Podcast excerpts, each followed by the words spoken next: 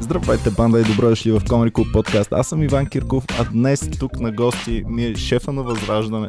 Е, Ти като шеф ли се описваш? Председател. Шефа дава заплати. Председател, В нашата организация никой не взема заплати. Така ли? Да, и аз не вземам заплата. Ами как се мотивират тогава хората? С идеи, много ясно. То това е идеята всъщност да създадеш една идейна организация. Така е, между другото, записано в учебниците по политология, че партиите са идейни организации. Сега в България малко повече се обърнаха на, как да кажа, на фирмени корпорации по-скоро. Ами аз се опитвам да намеря идеите на партиите и нещо се ми обягват, защото когато и да попитам каква е идеята на тяхната партия, винаги ми казват ми идеята е да махнем старото управление. Викам, Сериозно? това ли, е, това ли е идеята? Е, това не е сериозно. Дай да видим сега каква е вашата идея, Това защото... означава, че те си изпълнили вече целите. и всички идеи, щастливи хора. Чекай само да кажа с, с две думи как стана а, въобще това да гостуваш тук при нас. Първо имаш фенове сред нашите фенове, които много настояваха да участваш. И аз при първите избори не знаех колко процента ще вземете. И, а, ние се ориентираме да каним там а, най-големите партии и нашите фенове обаче натискат. Викни а, възраждане, викни възраждане. А, викам ми добре и вече като видяхме на първите избори, че сериозна заявка давате, а, си казвам явно наистина трябва да дойдете да видим какви са вашите идеи, да запознаем нашите фенове с вашите идеи и да видим къде се препокриваме и къде не се препокриваме. Защото доколкото знам голяма част са ам, по-скоро против Европейския съюз и тези ценности, които са ни наложени последно време, а пък аз лично съм малко повече възпитаник на тези западните неща. И гледал съм много западни филми. Абе, възпитаник съм на тази култура. Исках сега да се запозная най-накрая с вашата партия и да видим а, къде точно се препокриват нещата. А, тъй, че зад, зад какво стоиш ти и зад какво седи вашата партия? Аз първо да почна с това, че на мен миналата, не, всъщност миналия или по-миналия месец, поне четири различни човека ми държаха тон и ми се караха в Фейсбук. Как е възможно да откажа покана на Иван Кирков? Викам Иван кой? Вие не знаете кой е Иван Кирков. комплименти след Вие не знаете кой е Иван Кирков. Викам хора, не знам кой е Иван Кирков. Ма как? Той има много популярен подкаст. Викам аз подкастове и наистина в интерес на истината не се шегувам. Нямам навика просто нали, да гледам подкастове и да слушам. И съответно хората бяха двойно скандализирани. Човека ви е поканил.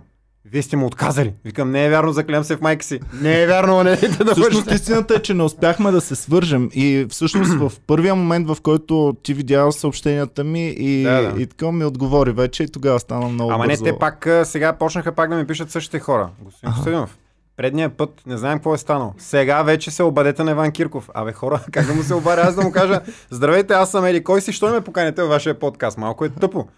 Добре, ние ще се погрижим за това. Ами са погрижиха се, да. погрижиха се, така че а, значи, Трябва не да, знам да, да колко... дадем най-доброто от себе не си, знам, че иначе... не знам колко привърженика имаш, обаче съм много всеотдайни. Това трябва да се признае със сигурност. Добре, дай да видим сега за, зад какво заставате и защо толкова много са всеотдайните привърженици. Ами, ние не случайно нарекохме нашата организация Възраждане. Идеята на Възраждане е тази, която е всъщност на българските възрожденци от 19 век. Ние, както се казва, нищо ново не сме измислили, просто борбата продължава. Идеята е България да бъде свободна, независима, обединена и благоденстваща. Ти преди малко каза, че а, си възпитан от тази култура, нали, гледал си западни филми и така нататък. Всъщност културата е наша. И тук вече е големият, а, как да кажа, големият а, проблем, който ние имаме в нашето общество, сега съвременното българско общество. Ние предмет на коя култура сме? Ние продукт на коя култура сме? Ние създатели на култура ли сме или потребители на култура? България, понеже аз съм историк, това ми е голямата любов. Интересна истината, ако не беше а, тол- толкова неуредена ситуацията в страната и ако държавата ни не потъваше и не умираше пред очите ни буквално, аз щях да съм последният човек на света, който да се занимава с политика, защото аз съм историк. На времето, като кандидатствах а, нали, след завършване на средното си образование, кандидатствах история, т.е. приехаме балканистика, а, влязох в а, Търновския университет, макар че ме бяха приели в Софийския, но аз исках да уча в Търново, защото просто е така, то е класически университетски град. Тук студентите някакси се губят в столицата, просто защото столицата е огромен град. Докато там студентите изпъкват и е точно типа на западноевропейските академични градчета. Както и да е. На мен историята ми е голямата страст и голямата любов и аз а, винаги, когато а, съм разсъждавал по темата за това всъщност как трябва да се как трябва да се развива България от тук на сетне, винаги съм, винаги съм се опитвал да намеря историческите паралели, защото историята, историята се повтаря циклично и това, и това е научно доказан и добре известен факт. едни и същи исторически процеси се въртят в рамките на между 50 и 100 години. Нали, както а, геологията има едни явления, които са много бавни, ние не ги виждаме, но те се случват, тектоничните плочи се раздалечават, сближават, сблъскват се, появяват се някои места, по на други планините пък рухват в моретата, появяват се нови морета, други пък пресъхват. По същия начин е историята, която циклично се върти и се повтаря.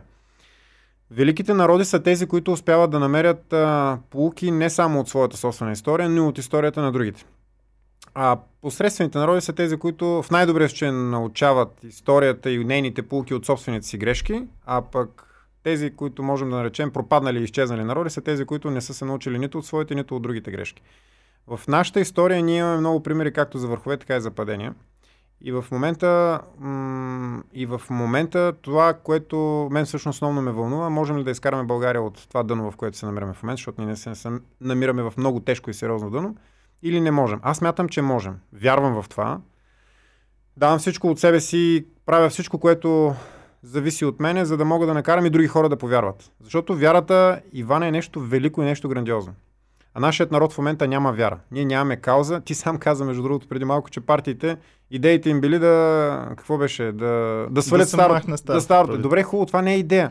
Това е някаква временна цел. Това е примерно цел Добре, номер 5 или 6. Видим, можем ли в някаква есенция да видим вашата идея? В най- най-кратката и форма. Майка свободна независима обединение можеш... на България. Това е. Свободна независима обединение на България и, и населявана с uh, населявана с един благоденстващ народ. България, която е 10 милиона души, България, която е 140 хиляди квадратни километра. Това е нашата идея. Ами... За това се борили, между другото, с малки, разбира се, детайли по отношение на квадратните километри, са се борили нашите възрожденци.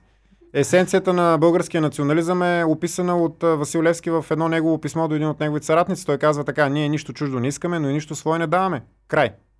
Харесва това е. ми това. Обаче в днешното ми, е глобално е общество можем ли така да, да, да разбираме независимост толкова а, буквално? Любим въпрос. Ами да, нали Както сме казва с някои тъпи предавания, благодаря ви за този въпрос. Ама, Ама глобализма, не, е глобализма е не, не е така. Напротив, първо, защото глобализма ние разсъждаваме с очите на съвременниците, гледайки нашата история, като нещо застинало. Аз mm-hmm. пак ще кажа, тя не е застинало явление. Ти на колко си години, между другото? На 37. О, с 4 съм по-малък, по-малък от теб. Да. Ужас, вече повечето от хората около мен са по-малки от мен. доскоро, на мен почва да ми Доскоро повечето бяха по- по-големи, да. А, ти си бил, не знам, м- доста, нали, едва ли помниш 10 ноември. Аз обаче го помня, когато падна Тодор Живков, защото бях пети клас, първи срок, зимата и се прибирах а, към вкъщи вечерта. Духше някакъв много гарен вятър и прехвърчеше един такъв много ситен снежец във Варна за първи път и и от някакви блокове някакви хора се показаха на тараста и викаха Ура! Падна! Ура! Падна! Викам, кой падна? Аз мисля, че някой е паднал от някой тарас. Имаше огромна радост. Ако на 10 ноември сутринта някой беше казал на същите тези хора, че Тодор Живков ще падне след близо 40 годишно управление, никой нямаше да повярва. Историята се случва обаче пред нас. Комунизма, който тогава се струваше на всички извечен и изначален, рухна буквално за една вечер. Съветския съюз се разпадна, държави около нас изчезнаха, други нови се появиха. Това е всъщност историческия геополитически аналог на тектоничното движение на плочите. Глобализмът е едно временно явление. Днес има глобализъм, утре може да няма. Това, което обаче е постоянно са националните интереси. И тук вече е големия въпрос. Имаме ли в България политически сили и фигури, защото в крайна сметка политическите сили са нещо въображаемо. За тях стоят хора с интереси, с виждания, с а, визии, с фантазии, дори ако щеш. Има ли хора в България, които могат да определят понятието национален интерес първо и второ да го защитават? Добре, да, ама нали глобализма не е ли заложен в българската а, народопсихология, като как? съединението прави силата? Сега сме се съединили тук с едни много държави. Не ама сме не ли сме по-силни в момента? Не, напротив, с кое сме по-силни? Ето сега имаме един проблем с Македония. Mm-hmm. Втората българска държава на Балканите. Ма това си го знаем ние. Нали? теб е Там твърдят обратно. Там твърдят обратното. Нали? така, и съответно. А, Аз се радвам, виждаш, че имаме една държава, която сме по-силни от нея. Можем да покажем. Ма не е само тя, бе, ма ние сме много. Виж, ние сме средна държава. В смисъл, България не е малка държава като територия и като население. Ние като ресурси, като а, територия, като население, като геополитически потенциал, пък да не говорим, сме средна по мащаби държава. Тоест, има много по-малки държави от нас, има и разбира се доста по-големи от нас. Въпросът е, че една такава държава има много предимства, има и недостатъци. Тук вече е момента, в който хората, които управляват държавата, превръщат предимствата в още по-големи, а недостатъците ги минимизират и ги унищожават.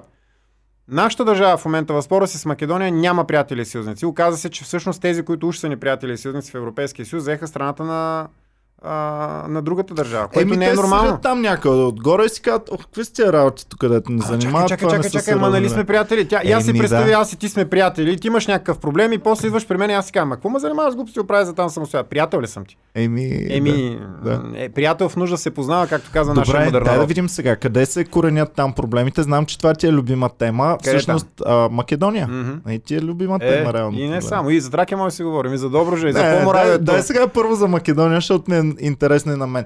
А, ти всъщност първият човек а, от има няколко партии, които се занимават по-сериозно с въпросите с Македония и, и ги дискутират в предизборните кампании. А, така че много ми е интересно за теб къде се корени, корени там проблема. Те хора не са ли се отцепили вече от нас твърде отдавна и да се им промити мозъците и да няма връщане обратно назад към, към нас? Знам, че ти Знаеш си как за обединение. Ти. Откъде си родом? Къде си От раждан? Стара Загора. Така. А, твой... а родата ти откъде? Рода ти откъде? Ами от Стара Загора и от Пловдив. Така. Моите двамата дядовци, Бог да ги прости, бяха раждани като румънски поданици. И двамата са раждани в а, единия бащиния ми нали, дядо а, в село Батово, Добричко, а другият майчиния дядо, той е роден в село Църква, Бълчишко. Тези села са били част от Румъния до 1940 година. Моите двамата дядовци са ходили като ученици в румънско училище и са ги били за това, че са говорили на български. Брутално са били бити, подигравали са им се за това, че са българи. Моите двамата дядовци като деца са запомнили възможно най-вулгарните румънски псовни, които са отнасяли като тях. Те са били деца на 6 годинки, защото Мгм. те са тъкмо са тръгнали на училище, както се казва, и слава богу България освобождава Южна Добружа. Какво щеше да стане, ако Южна Добружа не беше българска, а беше останала румънска? Първо, тъй като Коминтерна, освен македонска нация, изобретява и добружанска нация, твърде е вероятно, в историята няма ако, но твърде е вероятно да се беше развила доброжанска нация. И сега твърде е вероятно, аз може би нямаше да се казвам така, защото най-вероятно името ми щеше да е сменено. И може би щях да имам самосъзнание на някакъв друг, на румънец, на доброжанец, като нещо различно от българин. И щях, и щях да те гледам като чужденец и ти мене също може би и за тебе, човека от Стара Загора, градовете Добрич, Каварна, Бълчик, Шабла, Псилистра, Тутракан, Генерал Тошево, Терве и още много други щяха да са толкова чужди, колкото сега за огромната част от нашия народ са чужди Констанца, Бабадак, Хърсо, Мачин, Тулча, Меджидия и колкото още се сетиш градове в Северна Добружа, която е останала под румънска власт.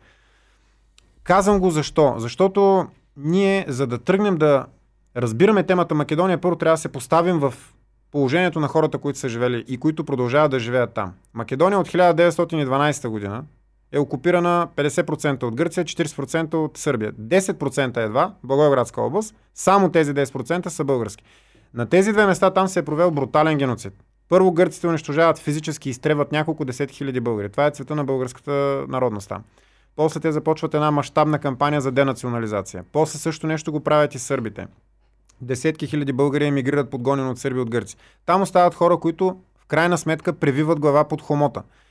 Първо поколение, второ поколение, трето поколение, четвърто поколение, пето поколение. Вижда как ако си българин, ядеш бой. не означава ли това, че вече са претопени? Вече хората няма как Не. да ги върнеш обратно към Най-важното нещо, което е, а, ти знаеш, че аз съм доктор по етнография, това, което отличава една нация от друга нация, всъщност е общото самосъзнание. Даже не е нужно понякога да говорят на един и същия език. Има примери, в които една нация говори на два различни езика. Има такива случаи в Европа. А, ние също в нашия народ имаме една малка етнографска група, която е част от нашия народ. Това са гагаузите, но те не говорят български, те говорят тюркски диалект. Това не пречи да се чувстват българи обаче и да имат горещо българско самосъзнание, защото са си българи. В случая ние с македонците говорим един и същи език. Носим едни и същи имена. Извиняй, сега когато гледахме Европейското първенство, един от нападателите им е Костадинов. Нали? Чисто македонско име. да не говорим за това, че а, вторият човек в македонската управляваща партия, Социал-демократическия съюз на Македония, се казва също с едно много чисто македонско име, казва се Костадин Костадинов. Нищо българско няма в него. Нали, какво да говорим? А, едни имена имаме, една вяра имаме, една историческа съдба имаме. Един език говорим, разбираме се прекрасно, азбуката ни е една и съща. Единственото нещо, което в момента ни разделя е факта, че една част, една част от хората в Македония нямат българско самосъзнание. Това е факт. Но една голяма част имат. И това нещо, за да може да го осъзнаеш, трябва да отидеш, да говориш с хората, да останеш да преспиш някъде в, примерно да кажем, едно малко село, да поговориш с тях, да ги питаш, да видиш как лека по лека започва да се открехват. Защото в Македония има близо 200 хиляди души с българско Германия и. Австрия не са ли те по този начин? Да, само че там има една малка подробност. В момента в Германия няма политическа сила, която да каже, че иска да се обедини с Австрия. В Австрия е също нещо, защото там на тях тегне стигмата на Хитлер, нали, който е бил между другото австриец. Хитлер, ако трябва да разсъждаваме от гледна точка на националното, строe, на националното строителство нали, на 20 век, той не е германец, той е австриец. Само, че той винаги се е възприемал като такъв, обединява Германия с Австрия. И така, а, ситуацията е горе-долу същата наистина, но ние, големият ни проблем какъв е? Първо, ние самите в България не възприемаме някакси отношението към Македония е едно такова много патерналистично, като големия батко към малката малумна сестра, нали, която трябва от време на време да я шамарим, защото тя не знае на кой свят се намира. Ма не е така. Не можеш да му кажеш, нали, то това малко, рускините имат една такава приказка. Бют, значит. Добре. Ама при нас не мисля, че е точно така, нали? Едва ли когато ги шамарим, те ще си кажат, леле, тия ни бият, много ни обичат. Нали? Това момченцата в детската градина ги правихме тези работи, с момиченцата, като ги харесвахме. А, но, както се казва, това в политиката не върви. За да можем да, за да можем първо да разрешим македонския въпрос, трябва да се поставим в положението на тези хора там и да знаем колко е трудно. Защото мен много пъти са ми казвали, те като са такива, защо не развият българско знаме? Е, хубаво е, ти видял си примерно как дядо ти е лежал в затвора и е убит там, примерно защото се е изявял като българин. Баща ти е бил уволнен от работа заради такъв, че, нали, заради това, че се е изявял като българин. Ти самия виждаш как, ако се изявиш като такъв, и ти губиш работата си. По принцип, македонизма на повечето хора в Македония трае между другото от 2 до 3 ръки. В зависимост от това колко е корав пияча, най-коравите македонисти издържат до четвъртата, петата ракия. На мене ми се е случило да падам в такива тежки алкохолни двубои. И честно казано, точно след между третата и петата започват вече тежките откровения, прегръдките. Костадин, дека сме един народ, то е точно. Па ние знаеме, ама не ли знаеш как е. И най-големите ми, любимите ми така, откровения. Виж, Костадин, ако има пари, ке бидеме и богари. Добре, ми виж аз колко съм лесен в такъв случай. Ето, идваш ти, казваш ми пак някои хубави неща, защото за мен е много важно. Ние имаме комеди клуб, нали, искаме да имаме много публика, искаме България да има не 6, не 10, 20 милиона души, ако може да е населението. И за да може да имаме публика, да имаме хора, с които да споделяме тези неща, които ги правим. Ам, така че, ето, аз съм един прост човек, харесвам от това за обединение на Македония и така, обаче си казвам след това, окей, с нощи пинахме ракика, гледахме мача, говорихме си как ще се обединим с Македония, обаче идва вече другия ден и си казвам, «М, това сега са сладки приказки, ама май няма да стане работата. Сега, Ти Това- самия доколко си вкаран в идеята да работиш за такова обединение и да превърнеш невъзможното възможно, или ще бъде примерно 5, 6, 7, 8, 10, 25 точка в плана и никога няма да се достигне до това нещо. човек е толкова голям, колкото са големи мечтите му, същото нещо въжи за държавите. България е била велика държава, когато е била управлявана от хора, които са имали велики мечти за нея. Разбира се, не трябва да се прекалява, защото, примерно, един такъв а, управленец, който прекалява с а, великите мечти и вече опира до грандомания, доведе България до две национални катастрофи. Става дума за цар Фердинанд, който мечтаеше за влизане в, Е- в а, Цариград и за коронясване в Света София като византийски император и така нататък. Това доведе България до две национални катастрофи. Но аз ще дам пример с обединението на Германия. Когато Хелмут Кол поема канцерския пост в Западна Германия, едно от нещата, които той казва, че има като приоритет е обединението на двете Германии. Всички го мислят за луд. Му казва, това е абсурдно, как ще стане тази работа. Първо Германия, тя така и не е подписала, между другото, това е уникален случай. Германия така и не подписва мирен договор с а, държавите победителки след а, Втората световна война. Те просто я разпокъсват, тя е унищожена, тя спира да съществува 45-та година, разделена е на 4 окупационни зони, една част от нея пък директно е дадена на Полша и става част от Полша, източно от реката Одра и Ниса. А, в един момент се създават двете, нали, Западна Германия и Източна Германия и това нещо се приема като дадено. С Източна Германия има огромен съветски окупационен корпус. В Западна Германия има още по-огромен американски, френски и английски окупационен корпус, който между другото, само да отбележа за нашите слушатели и зрители, той все още се е там. Германия де-факто все още е окупирана държава. Съветските войски се изтеглиха, всъщност те станаха руски, руските войски се изтеглиха, Елцин ги изтегли 90-те години. Но немците все още питат, а защо са тук американците, французите и англичаните? Защото има френски, английски и американски бази в, в Германия, които между другото са от времето на Втората световна война. Както и да е, това си е германски проблем да се оправят. Въпросът е, че когато Хелмут Кол казва това нещо, всички му казват, това е абсурд. Ние сме, да, економическа сила, но сме политически гигант, разделени сме, източна Европа няма да ни позволи Съветския съюз, така нататък. Той казва, не ще работим в тази посока.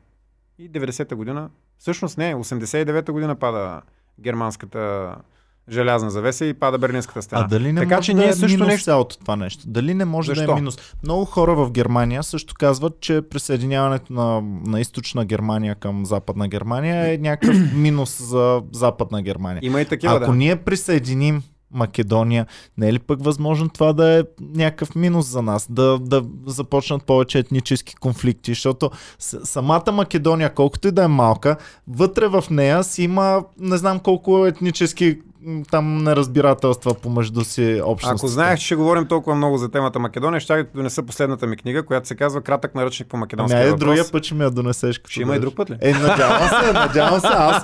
Добре. ами не знам, аз не смея да... нали, Не защото- обичам интервю за една вечер, само е така. О, така ли ще говорим? Интервю за една вечер. Не обичам. Човек, ще излядат приказки след това. Не знаеш.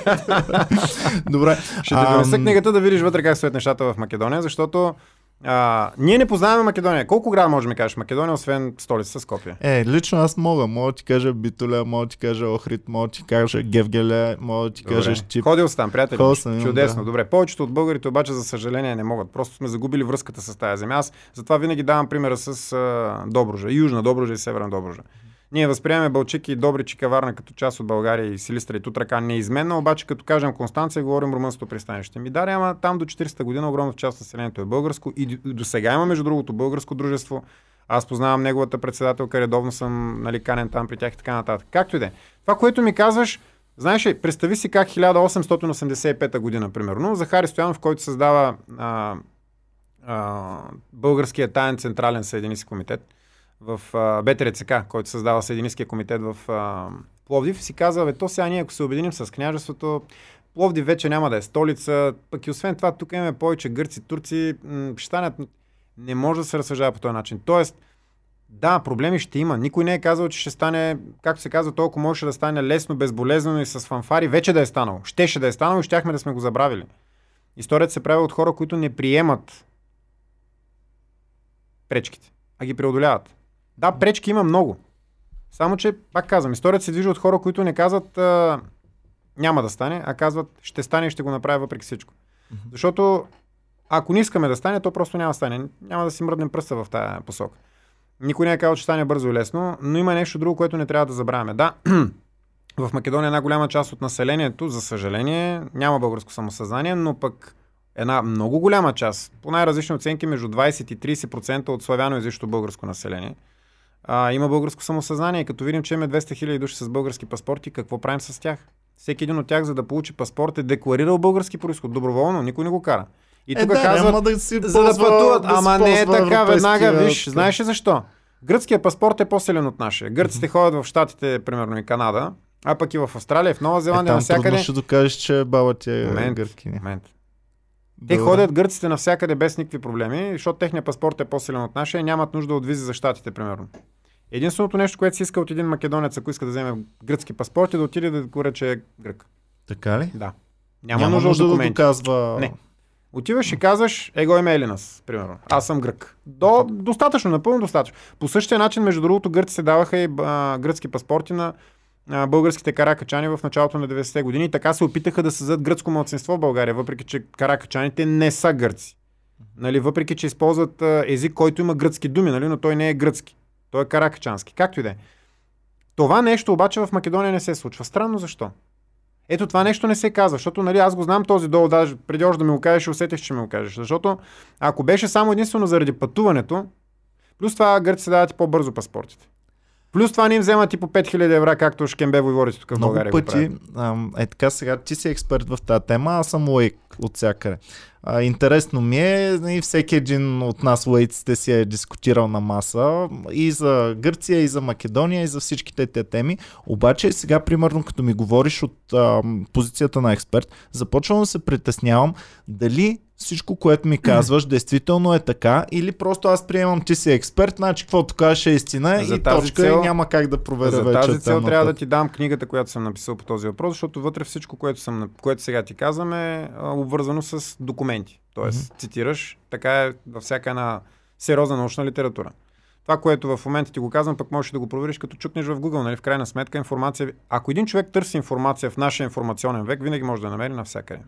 Така, Плюс това най-добре е Добре. като отиде в самата Македония. Преди всичко и най-вече трябва да се видят нагласите на местните хора, защото огромната част от хората в България казват, ма те нас македонци се много ни мразят. Що бе така мислиш, бе? Ми как бе, ти не знаеш там техните медии какво пишат за нас. Ма техните медии са в ръцете на сърби, в ръцете на старите югославски комунистически служби, които продължават да, дижат, да дирижират процесите Е, там. как ще се изкарат извън техните ръце тези медии? Ми до сега България трябваше да си е направила свои собствени медии. Съм- Съединените американски щати как имат медии в България? Имат четири медии, на които едно плащат радио, ще пуснем един радиопредавател в Кюстендил. Ще, Не, не, не, ще напротив, напротив. Аз съм бил на срещи с хора, които притежават медии. Примерно, да кажем, в а, телевизия Beauty, която беше най-голямата телевизия в Южна Македония. Това е битулската телевизия. Много хубаво, между другото, Beauty. Та тая телевизия, а, която е ефирна и се хваща е в Белморска Македония в Гърция, в Леринското поле до Воден, където също живеят много българи в, а, в Гърция, окупираните от гърците белморски български земи. Тази телевизия струваше няколко стотин хиляди евро, които човека търсеше инвеститор от България да може да я продаде. Съответно, никой България не прояви никакъв интерес. Ако, примерно, да кажем българската държава, защото тук това не е въпрос на частна инициатива. Ние не можем да си представим защита на българската кауза там, примерно, защото в момента единствената телевизия, която излъчва програма там е БНТ, а не БНТ, ами Планета. Планета БНТ, Пайнер е много БНТ от три там. седмици, да. Ама тя Планета Пайнер, тя има по-скоро визуални послания, нали? Смисъл, там може Казва, да се че спреш звука. българките са хубави. И хубави са, така е. Никой не е казал обратното нещо. А, въпросът е, че а, като се загледаш, нали, няма как това да е някаква частна инициатива. Не може да разчитаме каузата ни да се а, защитава от планета Пайнер или от някакъв друг местен, да кажем, а, филантроп, който е решил да похарчи ни Значи пари за да прави българската държава пропаганда. трябва да подкрепи малко Митко Пайнера, да започне да вкарва малко, нали, аз съм много яка мацка и съм българка. Примерно нещо такова да има в Ще ти текстовете. кажа нещо, което може би не си му обърнал внимание, нали? но а, откакто телевизията тази на планета започна да става много гледана в Македония, а, там се появиха и много интересни предавания, които са така, нали, показват България, българската природа и така нататък. Показват България като една много хубава държава. Тоест някой някъде нещо може би е казал. Само, че пак казвам, идеята тук е да се направи едно сериозно медийно присъствие. Мгм. Че ние до сега трябваше вече да сме поне една национална телевизия там купили. Като казвам, ние имам предвид нашата държава. Сърбите имат, знаеш колко канала? Десетина. Босненците имат канали. Косовските албанци пък да не говорим, нали? То е ясно защо. Словенска телевизия се гледа, харватски канали всичко останало. Това по наследство от бивша Югославия. Няма нито един български канал. Ето Като- в България също не даваме Планета. чуждестранни канали да има. Как да не даваме? Примерно, Как да не даваме? И аз си погледни това. Ти имаш ли кабелна телевизия? имам, да. Аз нямам. И една от причините да нямам, защото просто вече ненавиждам телевизиите. Но въпросът е, че между другото, наскоро бях в а, БНТ и свърша участието и човека, който идва да ми маха микрофона, казва Абе, не съм ви виждал, вика, до сега вас по телевизията, ама така хубаво говорите, мисля за вас да го съм. Викам, човек, ти работиш в телевизията, как не си ме виждал? Той, е, аз не гледам телевизия. Еми да. И викам, как така не гледаш телевизия? Нали работиш в телевизия? Той е дилъра на наркотици. Дилъра, да точно продава да наркотици на себе си да ги ползва. Както да е. Да погледни си каналите в а, собствения си медиен пакет. Мечтам изобилство Имаме от всяки. руски канали, но нямаме български Има канали, които канали. да са купени от... Има турски канали, има сръбски канали, има гръцки канали, Да. има румънски канали. Всяка една държава около нас, като изключим Македония, има свои канали в а, пакетите, които се предлагат от а, кабелните оператори. Така че на практика това е станало. Добре, айде, а, поговорихме за Македония, видях, че се разпали, така че е наистина си е интересно там, със да. сигурност. Но това не ви е точка номер едно в програма. Или? Не, не е точка номер едно, това а е кое един е от точка номер едно? Кое е най-важното? Кое за теб ти е най-важно? суверенитет. Какво разбира, какво означава суверенитет? Ние да решаваме кое е добро и кое е лошо за нас. Ние българите. А не Добре. някой друг, не някой навън, не някой чуж посланник, както в момента се случва. Добре, ама ние... 32. Всъщност не, извинявам се, не 32. България съвсем наскоро на 1 март отбеляза една срамна годишна 80 години ограничен суверенитет. На 1 март 1941 година България се включва в Тристранния пакт. От 41 до 44 все пак запазихме някакъв вътрешен суверенитет и факта, че не си изпратихме евреите в лагерите на смъртта е доказателство за това нещо. Факта, че въпреки немския натиск не изпратихме войски на източния фронт също.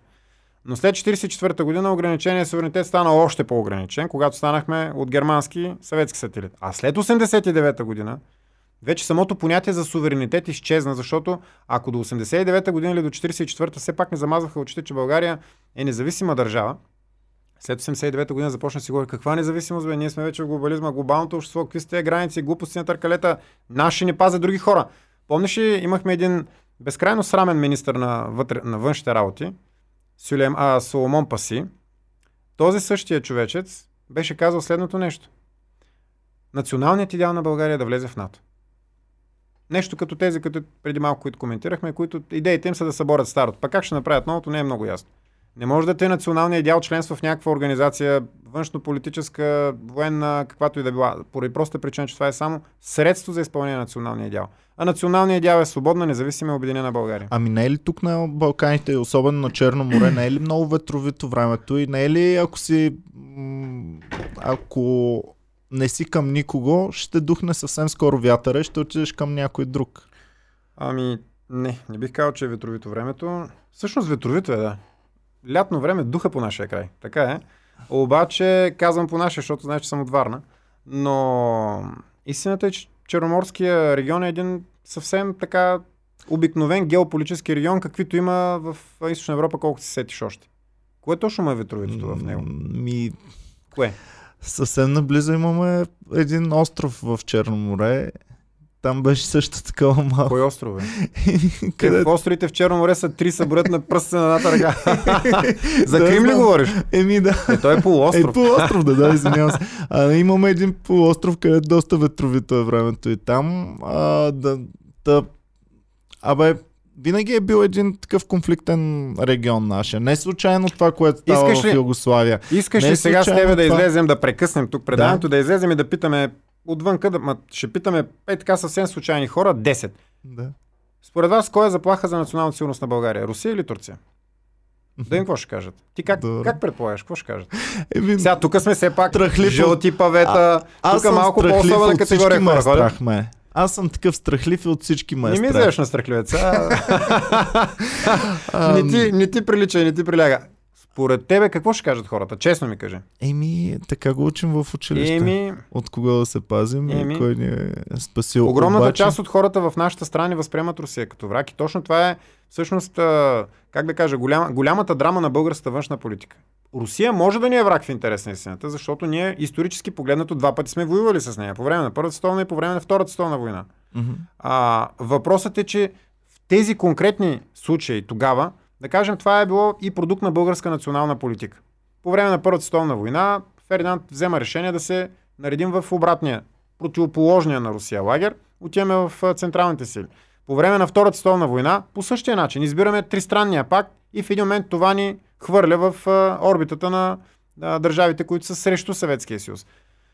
Сега в момента обаче, кой точно ни кара да казваме, че Русия ни е враг? С кой точно ни е враг?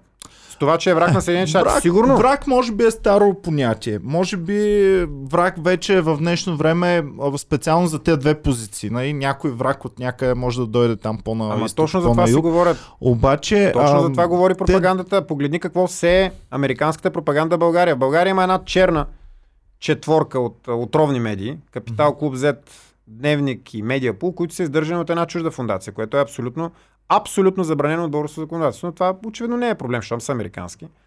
А, щеше да е проблем, ако бяха издържани от руска фундация. Тогава със сигурност щеше да бъде много сериозен проблем, но когато от Фундация Америка за България може.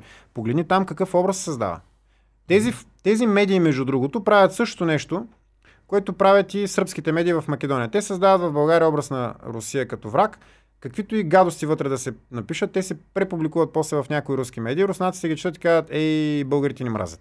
Ами аз ти казах, че съм малко от това поколение, което така са ни отгледали, малко про-западно настроени, нали, а, така са ни възпитавали общо взето, Да, бе, западните ценности. Аз не и съм малко по-различен от тебе. Ти Ние си няма почти 4 никаква разлика. по... Ти си хванал всъщност съвсем малко повече Аз от, бях пети клас, като падна, като падна Аз съса, бях първи. Аз съм от първи клас. Да. Сменяха ни учебниците всяка при година. нас беше така, да. а, 30 дни по-късно си получавахме учебниците винаги. Не на 15 М. септември, на 15 М. октомври. Особено по история учебниците бяха някой път на нас са ни ги сменяли два пъти в годината. Еми, да. Даже обаче- нямахме учебници, ни учихме по някакви записки, които примерно смени се правителство, оп на следващата година дойдат нови, нали, които са малко по-различни от тези, които... Аз съм гледал и стари предавания по телевизията. На предната година са давали руските манифестации, на следващата година са започнали да дават американските М. бомбардировачи, нали, М. как минават.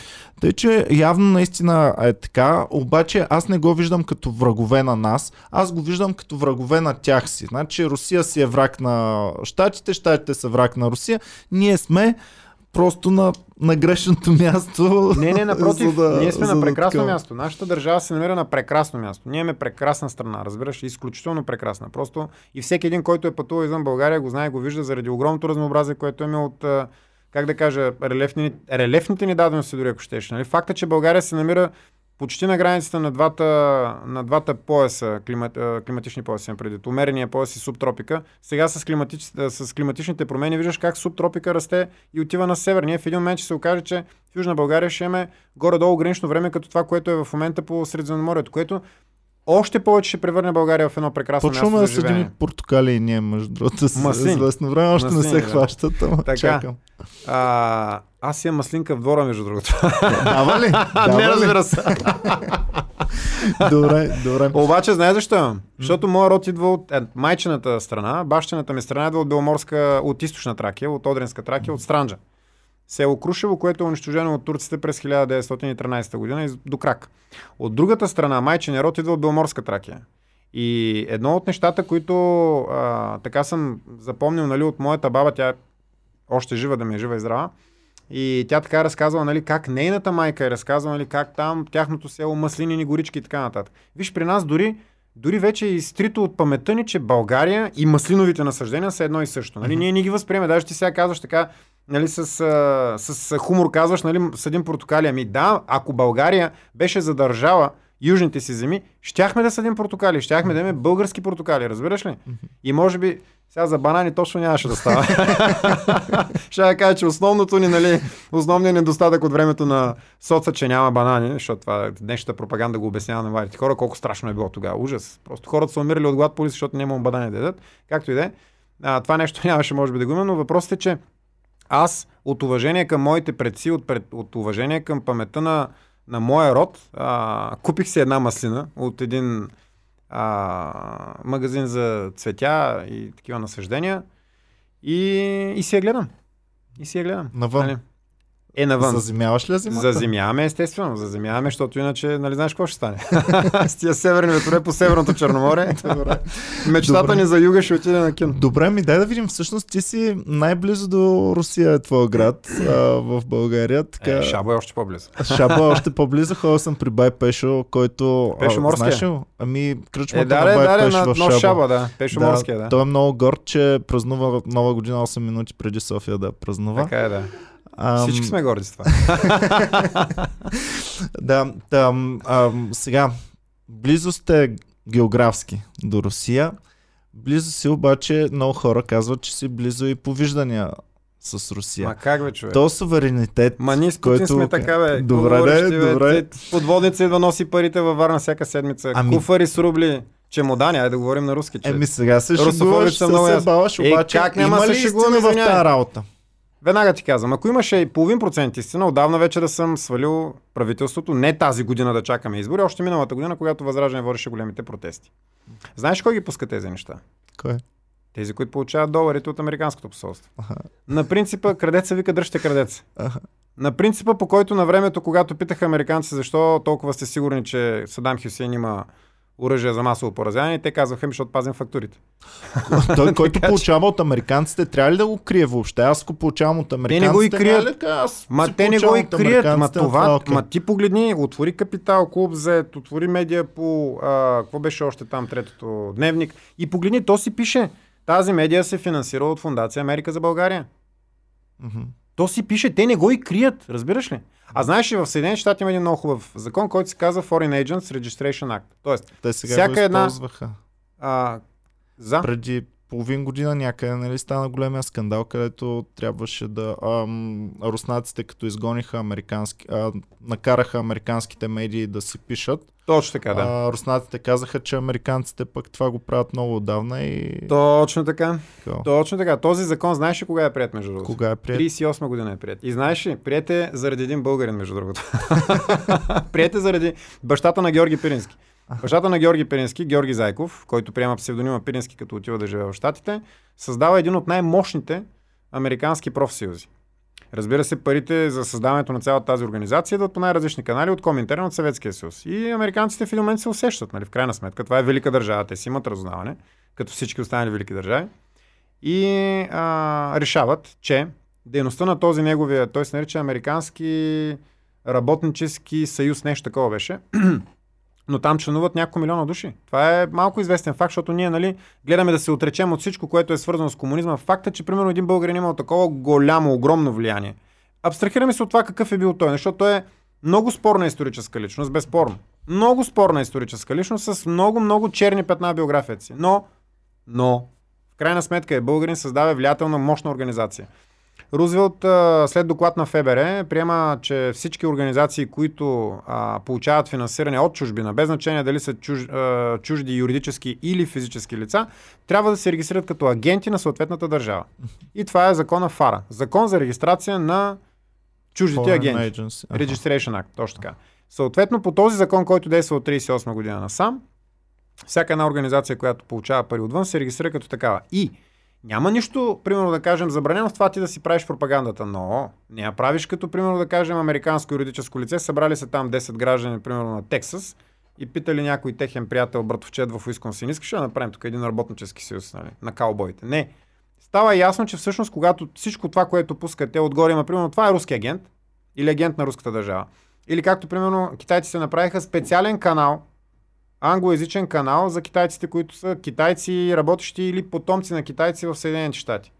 И съответно американците ги накараха да му сложат отгоре така, как се казва, една шапка на самия канал, където си пише, че този канал е агент на Китайската народна република. Ти го гледаш и знаеш, че това, което се казва там, не е обективно. То отразява гледната точка на Китайската народна република. По същия начин ги накараха да направят и с Russia Today, нали, руския англоязичен канал.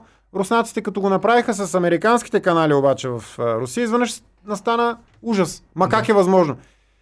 Когато едни и същи правила могат да въжат за теб, а за другите да не въжат, това не са правила. Това са бухалки и произвол. Добре. Също нещо ще го направим и ние. Нека да си пускат капитал и другите американски българоязични медии нещата, но да си пише отгоре ясно и категорично. Това е американска медия. Знаеш и е отразява. най-лошото? това е агент на американската държава. Това е. Знаеш какво е най-лошото?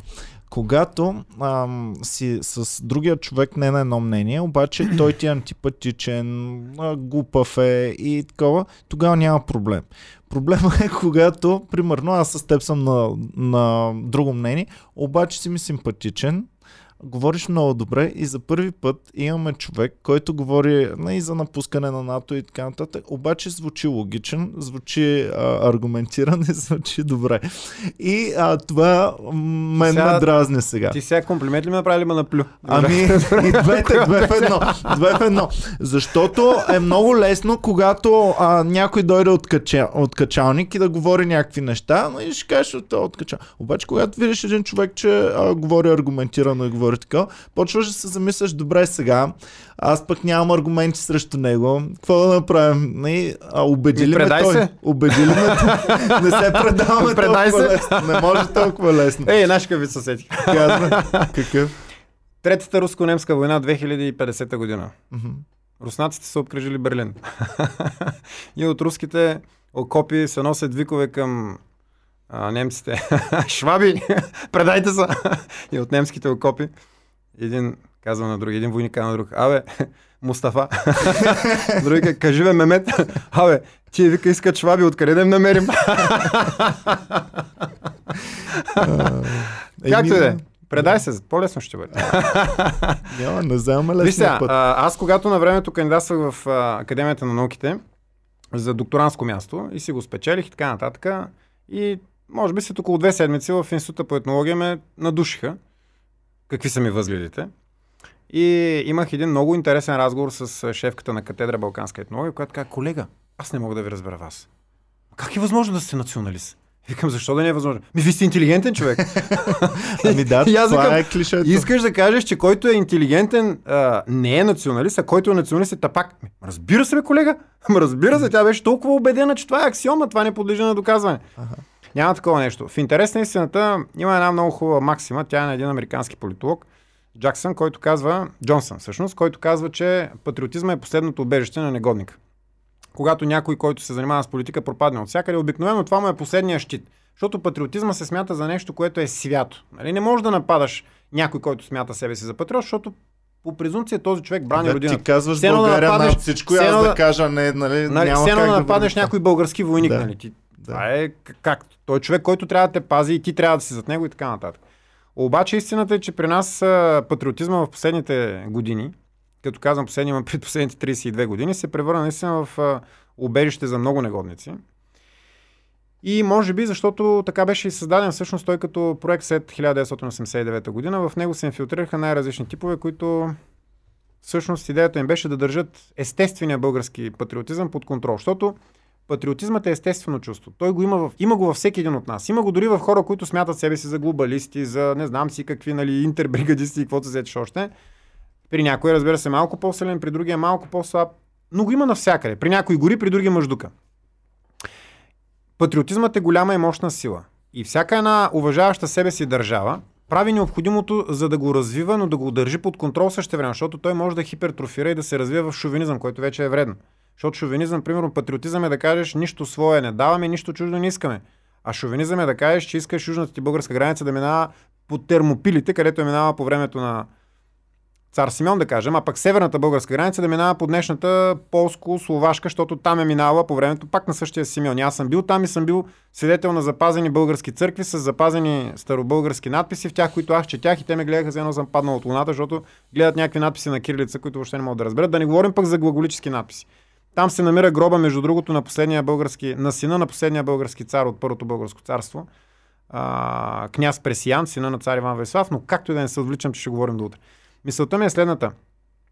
Не бива, не бива патриотизма да бъде допускан, а, да бъде оставен в ръцете на негодници. И това беше всъщност на мен основната ми, една от основните ми, как да кажа, причини за да създам възраждане заедно с много още самишленици мои през 2014 година. Защото а, това, че националната идея е в ръцете на негодници и на хора, които, както ти нали, описваш, нали, такива, които са доста плоско скорени, не означава, че тя самата е такава. Историята е махало, което се люлее между две крайности. Минала е през, да кажем, един период, в който демокрацията е наделяла. След това минава в период, в който това е, да кажем, в периода до Първата световна война. Тогавашните демокрации са конституционни монархии. След това, след разпада на конституционните монархии, до Втората световна война, завива крайно надясно и отива към авторитарните режими. Появяват се комунизъм, появява се фашизъм, нацизъм и така нататък. Почти цяла Европа пада в плен на всички тези авторитарни режими. Остава само една конституционна демокрация. Една единствена и това е Великобритания. След Втората световна война махалото отново залюлява в посока към демокрацията. Е, Борбата между изтока и запада води от там, че след 90-та година либералната демокрация печели. Сега стигнахме махалото до края. Либералната демокрация спечели, охрани се, ояде се, угои се и е на път вече да предаде Богодух. Нещата отново се връщат в другата посока. Национализмът е по средата. Между едната крайност национална демокрация, т.е. либерална демокрация и между другата крайност, която е авторитарния режим.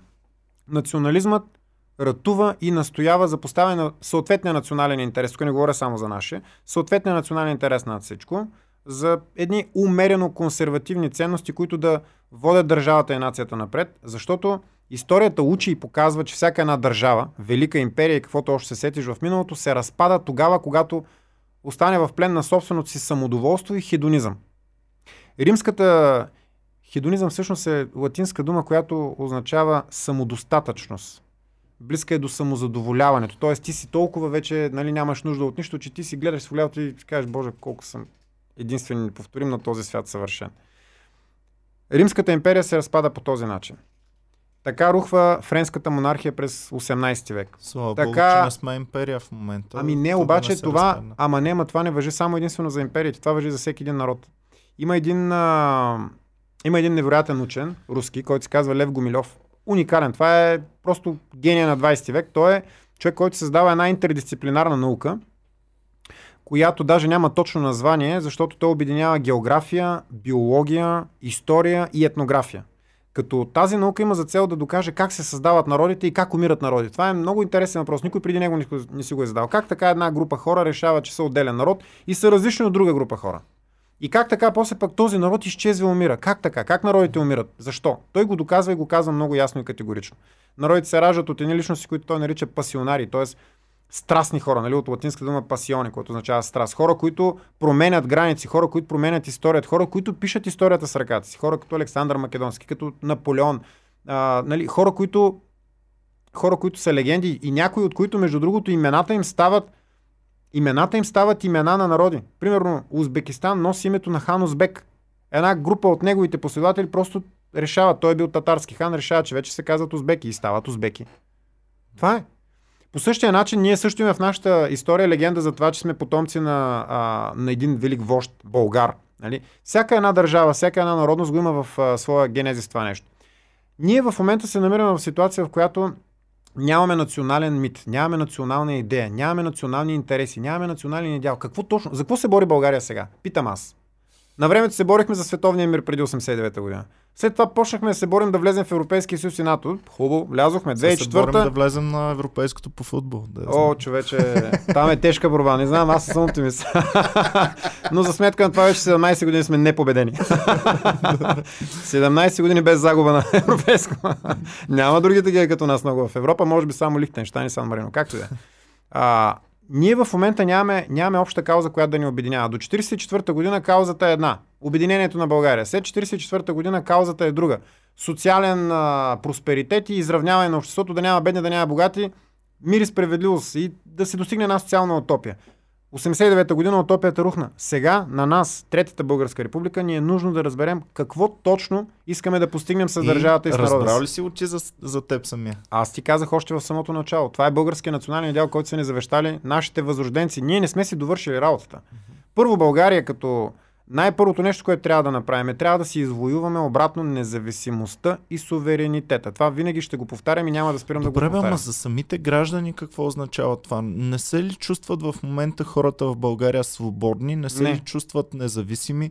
Не. не се ли чувстват добре? Ма ти самия преди малко ми го каза. Сега независимост, глобалния свят и така нататък. Това са клишетата, които ги повтарят всички и ти го каза много ясно. Да, Нас така ни, на над, така ни облъчват, облъчват, облъчват, на над, че... индивидуално ниво, нали? на някакво колективно ниво не вярвам в независимост, но на, на индивидуално ниво аз си се чувствам, що горе добре, нали? Стига Мислиш, да не ме закачат някой, а, да не дойде а, някой. А, а, да. Тък може да ти кажа. Да. Виж сега, миналата година, е така и ние, нали, понеже сме независима организация, ма наистина независима, такива хурки изярахме по гърба си.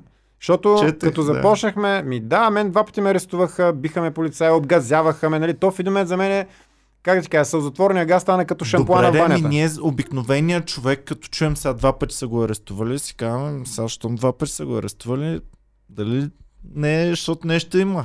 Еми има. Ние сме заплаха за управлението. Нормално. Миналата година Данс ни обяви даже за заплаха за националната сигурност. Повдигнаха ни обвинения, искат да, да забраняват възраждане. Мене ме плашаха с затвор за постоянно.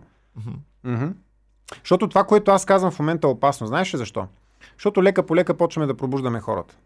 Сега той е много бавен процес. 32 години нашата нали, държава деградира, народността ускотява и така нататък. Хората са принудени буквално да оцеляват. И когато ти не живееш, а ти оцеляваш, когато гледаш календара с надежда, днеска си казваш, ей, хубаво е следващия месец да е 30 дена, да не е 31. И като се радваш на февруари, защото е 28 дни, имаш по-малко заплащане, даже ти се усмихваш в момента, но е така, аз познавам такива хора. Аз защото съм работодател, се радвам на декември, на януари, са 31 Така, така, така. И съответно се замисли как а, всъщност а, е изключително, изключително трудно на всички тези хора да им обясниш, че в крайна сметка не всичко е само единствено нали, хляба в ръцете, защото той Оскар Уайлд го е казал. Когато някой лежи в кълта, му е много трудно да се обърне по гръб, за да се наслаждава на звездите.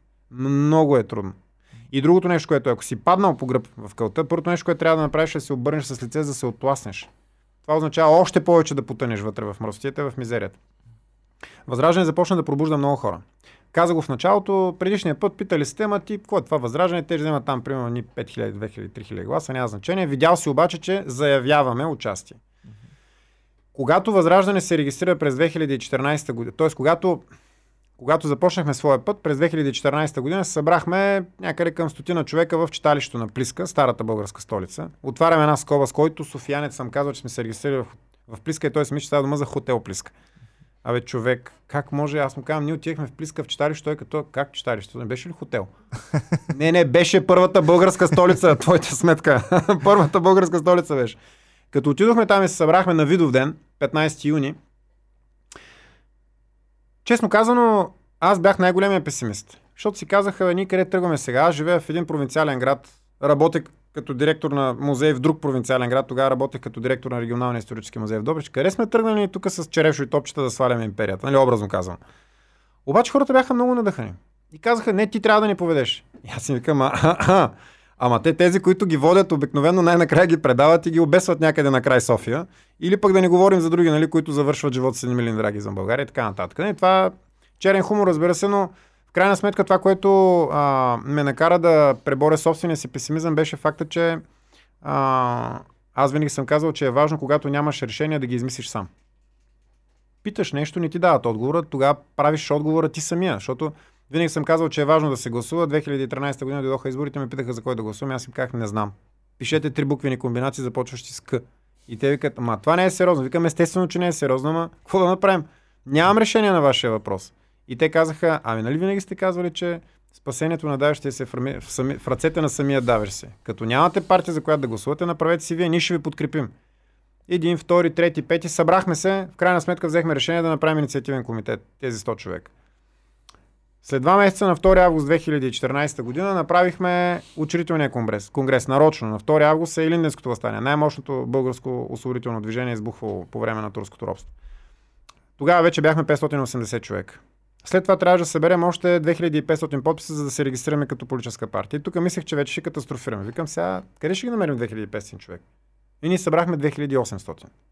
След това бе, да, ние ще ги вкараме в съда, но те няма да ни регистрират, имайки предвид, че нашите врагове, нали, от така наречените патриоти, няма да допуснат конкуренция, ама те явно просто не са очаквали, че нещо сериозно ще се случи, нали, там някакви. Събрали са някакви момченца, защото аз 2014 година бях на 35 и бях един от най-възрастните, които събрахме там. Нали си представи за какво става въпрос.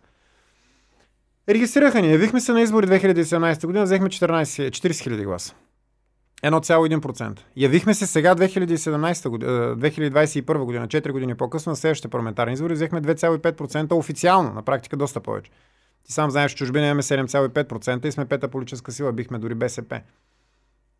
Това са 80 хиляди гласа. Ние вече събудихме 80 хиляди българи. Сега тук вече на тези избори, които ще бъдат на 11 юли, с номер 11, ако гласуват още да кажем няколко десетки хиляди души, аз мисля, че ние ще вземем 150 хиляди гласа. Ще влезем в парламента и ще имаме сериозна парламентарна група. И оттам насетне вече започва сериозната битка, защото за мен парламента не е, не е цел. Аз и, други места, и на други места съм го казвал, няма да направя новина тук нали, в, в, в твоето студио да кажа, че сме имали предложения от парламентарни партии, две на брой, които ни предложиха да влезем в коалиция с тях. И беше голямо охажване. Ние отказахме. Защото ако го направим това нещо, означава да откажем една част от собствените си принципи. А пък аз точно поради тази причина създадох възраждане, защото не искам да правя компромиси. Добре. И защото не искам да завися, защото искам да покажа със собственото си със собственото си житие, битие, собствените си дела, че може да бъдеш независим действително. Няколко пъти отива разговора към и другите патриотични организации. Общо взето доста вражески наречени. чувам тон нали, в теб, че а, Воля, НФСБ и а, ВМРО май не са ви много-много приятелски отношенията. И това са национални предатели. Как, как да имаме приятелски отношения с хора, които продават паспорти? Mm-hmm. Как? Кажи ми, ти превръщаш търговията с пас... Ти превръщаш българското гражданство, българската национална идентичност в търговия човек. Ти разбираш за какво става въпрос? Ти даваш гражданство на хора с криминални досиета, международни аферисти. Ти даваш гражданство на най-гнусното от всичко е, че тези хора... доказано ли е такова или само Еми, доказано е. Има човек, който беше уволнен от поста председател на Агенция за българите в чужбина и в момента е в а, друг позорен за България списък Магницки. Става дума за този Харалампиев, както беше и Бате Харо, така наречения, който беше уволнен, седя сумата и време в ареста, изкараха го с някаква грандиозна гаранция от 100 000 лева и така нататък и така нататък. Но айде да кажем, че това тук е някакви наши български си такива неща, нали? Ма дори американците. И те са го видели. Mm-hmm. Друг е въпрос защо сега преди изборите, защо само той, защо не още много други и така нататък. Ами, Когато превърнеш патриотизма в паспортизъм, единственото нещо, което може, което може да очакваш на среща е презрение и отвращение. Точно това се случи и с така наречените патриоти. Техните собствени избиратели им забиха такъв шамар, не шамар, круше. Те ги изхвърлиха от парламента. Собствените им избиратели. Още една партия остана, за която не сме говорили, която пак нали, се асоциира в общественото пространство с вас, с патриотите. Атака. Какво мислиш за, за тях? Там- трябва да си пусне СМС обаче, защото... Да, разбира се. Минахме ли тук- един час? Да, минали, Минали сме. сме, да. Трябва само да не получа на колата ви е сложена скоба, че това ще ме Еми, ще черпя една скоба тогава.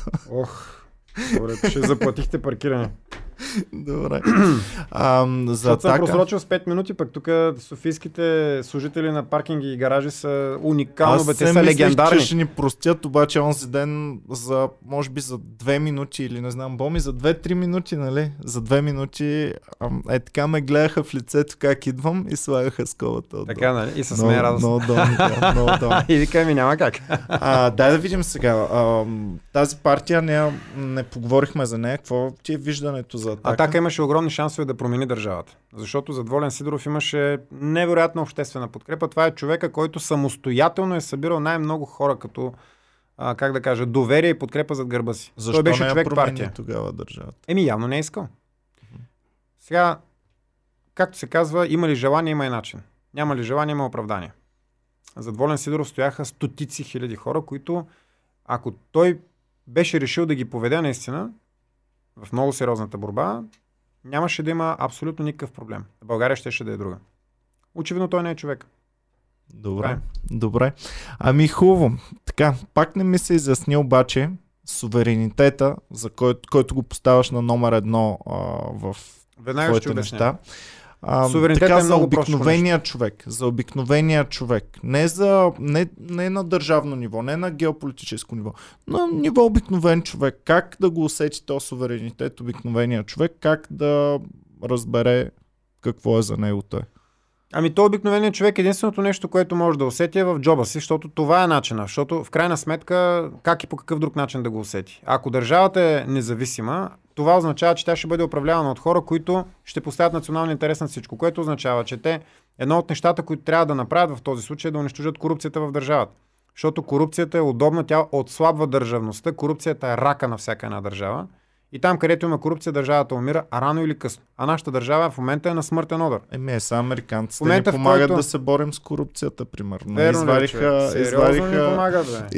Стига, ти сериозно магнитски, кажеш. нали? Ама ти само се замисли първо, защо само 6? Второ, защо сега?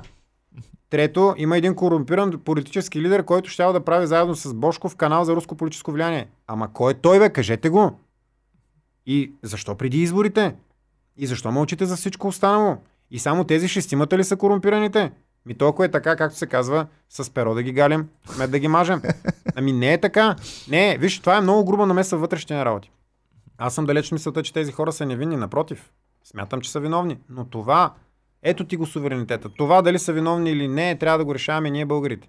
Трябва да го решава българския съд, българската прокуратура, трябва да го решава българските служби, българското следствие и така нататък и така нататък. Само забележи колко унизително това нещо. Идва някакъв... То, то, то даже не идва. Те просто ни пратиха едно писмо. Имате тук едни хора. И нашето правителство става козирува и казва, тук още 60 и колко фирми свързани с тях, ще ги махнем, ще им забраним да има, което между другото е адски незаконно и сега в момента срещу този акт на Министерския съвет ще валят дела и те ще бъдат спечелени, защото е абсолютно... Ние нямаме на базата на своето собствено законодателство причина, поради която да казваме няма да работиш тези, нали? Няма как да стане това нещо. Казвам го като юрист. Аз съм историк по сърце, ама за съжаление работя като юрист, защото все пак трябва да се издържам по някакъв начин, защото политиката не ме храни. А, няма, разбираш, безкрайно унизително това. Когато държавата се управлява от независими хора, първото нещо, което правят те в този случай е да унищожат корупцията. Когато корупцията е унищожена, без да влязат допълнителни средства в държавата. Само като унищожиш корупцията и изразходването на средства под масата, което според данни на Transparency International, една международна организация, която се занимава с наблюдение на а, нивото на корупция в а, държавите по света, ми около една трета от публичните средства в България се крадат. Една Ами- трета човеко, разбираш ли? Сметни си, аз миналата година съм платил някъде от порядъка на около, не знам, мисля, че 8000 лева данък съм платил миналата година. Нали, защото всяка година си давам данъчна декларация. Което означава, че от тези 8000 лева, да ги, да ги кажем 9000 примерно, защото може да са били толкова, но ако са били 9000 лева, 3000 лева ми ги е откраднал някой гербаджия или може би някой от ВМРО. Разбираш ли за какво става въпрос? И Добре. ето защо, когато се ликвидира корупцията, без да имаш допълнителни средства, само с това, което в момента разполагаш, което ще бъде харчено по предназначение, стандарта на живот на хората ще се промени. Ами има държави, които вярваме, че няма корупция. Примерно Северна Корея. Смятаме, че корупцията Ма, там Северна е Корея не е, виж, Северна Корея не е коректният пример за държава. Северна Корея е едно частно владение на едно лице, на една фамилия. Там държавата се предава по наследство. Ким Ир Сен, Ким Чен Ир, Ким Чен Ун. И въобще там, там е Ким. Някакъв Ким вечно ще ги управлява. Не знам до кога. Но и не ме интересува, честно казвам. Аз гледам България и балканските интереси. Въпросът е, нали, те горе-долу са си абсолютно независими от никого. Нали? независими от, са, така. Отцепили са се от всяка. Мгм. Даже са си и а, географски даже са почти независими. Ама ние не знаем какво се случва там. Защото там в момента, аз примерно познавам един твой колега журналист, който се казва Божидар Бошков, мой приятел между другото, и човек с който много спорим. Човек трябва да спори с приятели, защото ако има само единствено около себе си, които му казват колко си велик, ни повторим. Най-бързият път към провала. Той ходил в, а, ходил е в Северна Корея, не само в Пхенян, в столицата обикаля. Той вика, аз видях един нормален стандарт на живот. Обаче, дали това, което е видял, и той сам се казва, дали, дали това, което съм видял, е истината, дали не са ми показвали някакви потемкински села, нали, както на времето. Знаеш откъде е възраза? Потемкинско село? А, фаворитът и любовник на Екатерина Велика в Русия, Потемкин, княз Потемкин, когато неговата когато императрицата е искала да обикаля руската провинция, за да види как работи и как живее нейния народ, той е правил едни фалшиви села. Тя се движи по реката с а, нали, кораб и той прави едни села, които са с а, фасади дървени. Само от едната страна. И някакви хора облечени добре, благоденстващи, радват и се, нали, носят и там разни неща, покланят се, след което кораба се отдалечава, фасадите се събарят, пренасят се бързо и се отиват се нос на другото място. Това са така наречените потемкински села, нали, които създават усещането за някакъв изкуствен просперитет. Възможно е в Северна Корея да е така, възможно е да умират от глад, не знаем. Затова ние трябва да даваме примери, защото това не е нормален пример. Това е затворена държава. А, диктатура безспорно. Ние трябва да даваме пример с а, държави, които са отворени, в които можеш да отидеш да видиш реално как стоят нещата. Да видиш и техните, както, се, както казва Левски, и, и кривиците, и правичките, за да можем да знаем какво да вземем и какво да избягваме да, да получаваме от тях. Еми имаме тук в Европа, имаме много такива примери, ходим напред-назад из Европа, харесва ни, е всеки казва искаме като Германия, искаме като не знам. Аз не искам си като Германия. Ще кажа защо. Имам приятели, които се прибраха в, а, които се прибраха в България, когато децата им трябваше да тръгнат на училище там. А, имам, има и друг случай. Преди време а, те се прибраха, защото просто казаха, че в училище там ам, системата, която е в момента въведена в немското училище, е такава, че децата буквално са, това е като в Орел, 1984 година. Всяко едно дете водят а, отделно досие. Детето, ако случайно си позволиш нещо да го, дори само да го нагорбиш, нещо някъде да те видят, и първо, втора забележка, могат да те арестуват, могат да ти отнемат детето и така нататък. В училище им правят а, ранно сексуално обучение, обясняват им колко е хубаво да си хомосексуалист, нали, това е прекрасно. И много добре трябва да подкрепим, да окоръжаваме всички около себе си, които се колебаят дали не са или не са, да ги окоръжаваме да стават такива. Сега аз няма да влизам в детайли, защото е много нали, неприятно, но но те бяха много оплашени за децата си и се прибраха. Бяха хора, които са живели там от години, оженили са се там, там създали семейство и деца и дойдоха тук да живеят в България. Същия случай имахме преди две или три години, мога да се спомня как беше. Едно семейство от а, Русе, а, на което детето им пострадва по път за Германия. Живеят в Германия, там се е родило детето. Детето им пострадва на път за Германия. В Унгария носят го в а, болницата, получава някаква травма на главичката, нали? А, и там оправят го, не казват нищо фатално няма, но като отидете в Германия, отидете на контролен преглед. Отиват на контролен преглед. Как се казваше детето? Катерина, точно така беше. А, отиват на контролен преглед и там лекарите решават, че това е най-вероятно насилие от страна на родителите. Идват социалните служби, вземат им детето. И тук стана грандиозен скандал. Ние тогава от Възраждане организирахме протест пред немското посолство, заедно с още стотици граждани, дигнахме някаква инициатива, правихме подписи и така нататък. С 300 зора държавата ни не се намеси. То това е техен проблем. Чакай бе, как техен проблем? Това са български граждани. Български граждан, едно българско дете беше отвлечено от немските служби. В крайна сметка позволиха на майката да го вижда от време на време, после за няколко часа, после оставиха да живее вътре в социалния дом, да си гледа детето, но под наблюдението на социалните служби и след няколко месеца, мисля, че след 3 месеца им позволиха да си взема детето. Но заради огромния натиск, който ние оказахме. И знаеш какво се случи след това? Същите тези хора останаха да живеят там, аз това не мога да го разбера. Утре в други ден пак ще им го взема детето. И това не е само там, това е навсякъде. Ето това е деградацията, която в момента изяжда Западна Европа и е превръща в Западна Европа. Чух аз, бях нещо, в, което... аз бях в Франция и в Италия при българите в а, тези две държави. Бяха ме поканили там на срещи в края на май месец. Човеко, аз като влязох в Париж, аз не видях бял човек там. Сега ни излъчваме тук да не би нещо, да няма букаш после, защото като кажеш такива неща Няма букаш. Няма ли няма букаш? Абе, не се знае. За мене може да видим. При нас а, най-големия съдник и най-големия цензуриращ, това е YouTube, алгоритъма им. Ако нещо ни Дано да не говорят на български, да. Добре да не говорят български, май само окей. английски, да. Добре. За сега български е окей. Ами добре, усещам тук, че си малко анти те крайните либерални а, Много политики. анти. Ама Добре. много анти, Ами разбираш. дай да го Много малко и там да видим тогава, защото ам, сега прав си, че в момента, особено и Netflix, ако имаш, и там е... Нямам бе човек, не ти Еми, казах, пусни си малко, много ще се ядосваш, сигурно, като Що? слушам, като слушам, че те дразнят такива неща. Ами, доста вече не е много окей да си бял мъж там в Netflix. А, Ти нали си хетеросексуален. Те ли кефи? Моля? Ти нали си глобалист, не те ли кефи? Еми, аз съм умерен глобалист. Викаш не чак толкова. Глобалист, ма не за, ця, за целия свят, за Европа, е, нали, нещо е така. Ам, там, а, дай да Така е, видим да. сега, защо толкова си пък против тези неща и какво означава, че си против това? България и българската народност са едни от създателите на европейската цивилизация. Европейската цивилизация има два клона. Тя не е хомогенна. Тя има западен клон и източен клон. Западният клон също не е хомогенен. Западният клон е северен или да кажем германо-протестантски и южен римокатолически. Източният клон също не е хомогенен.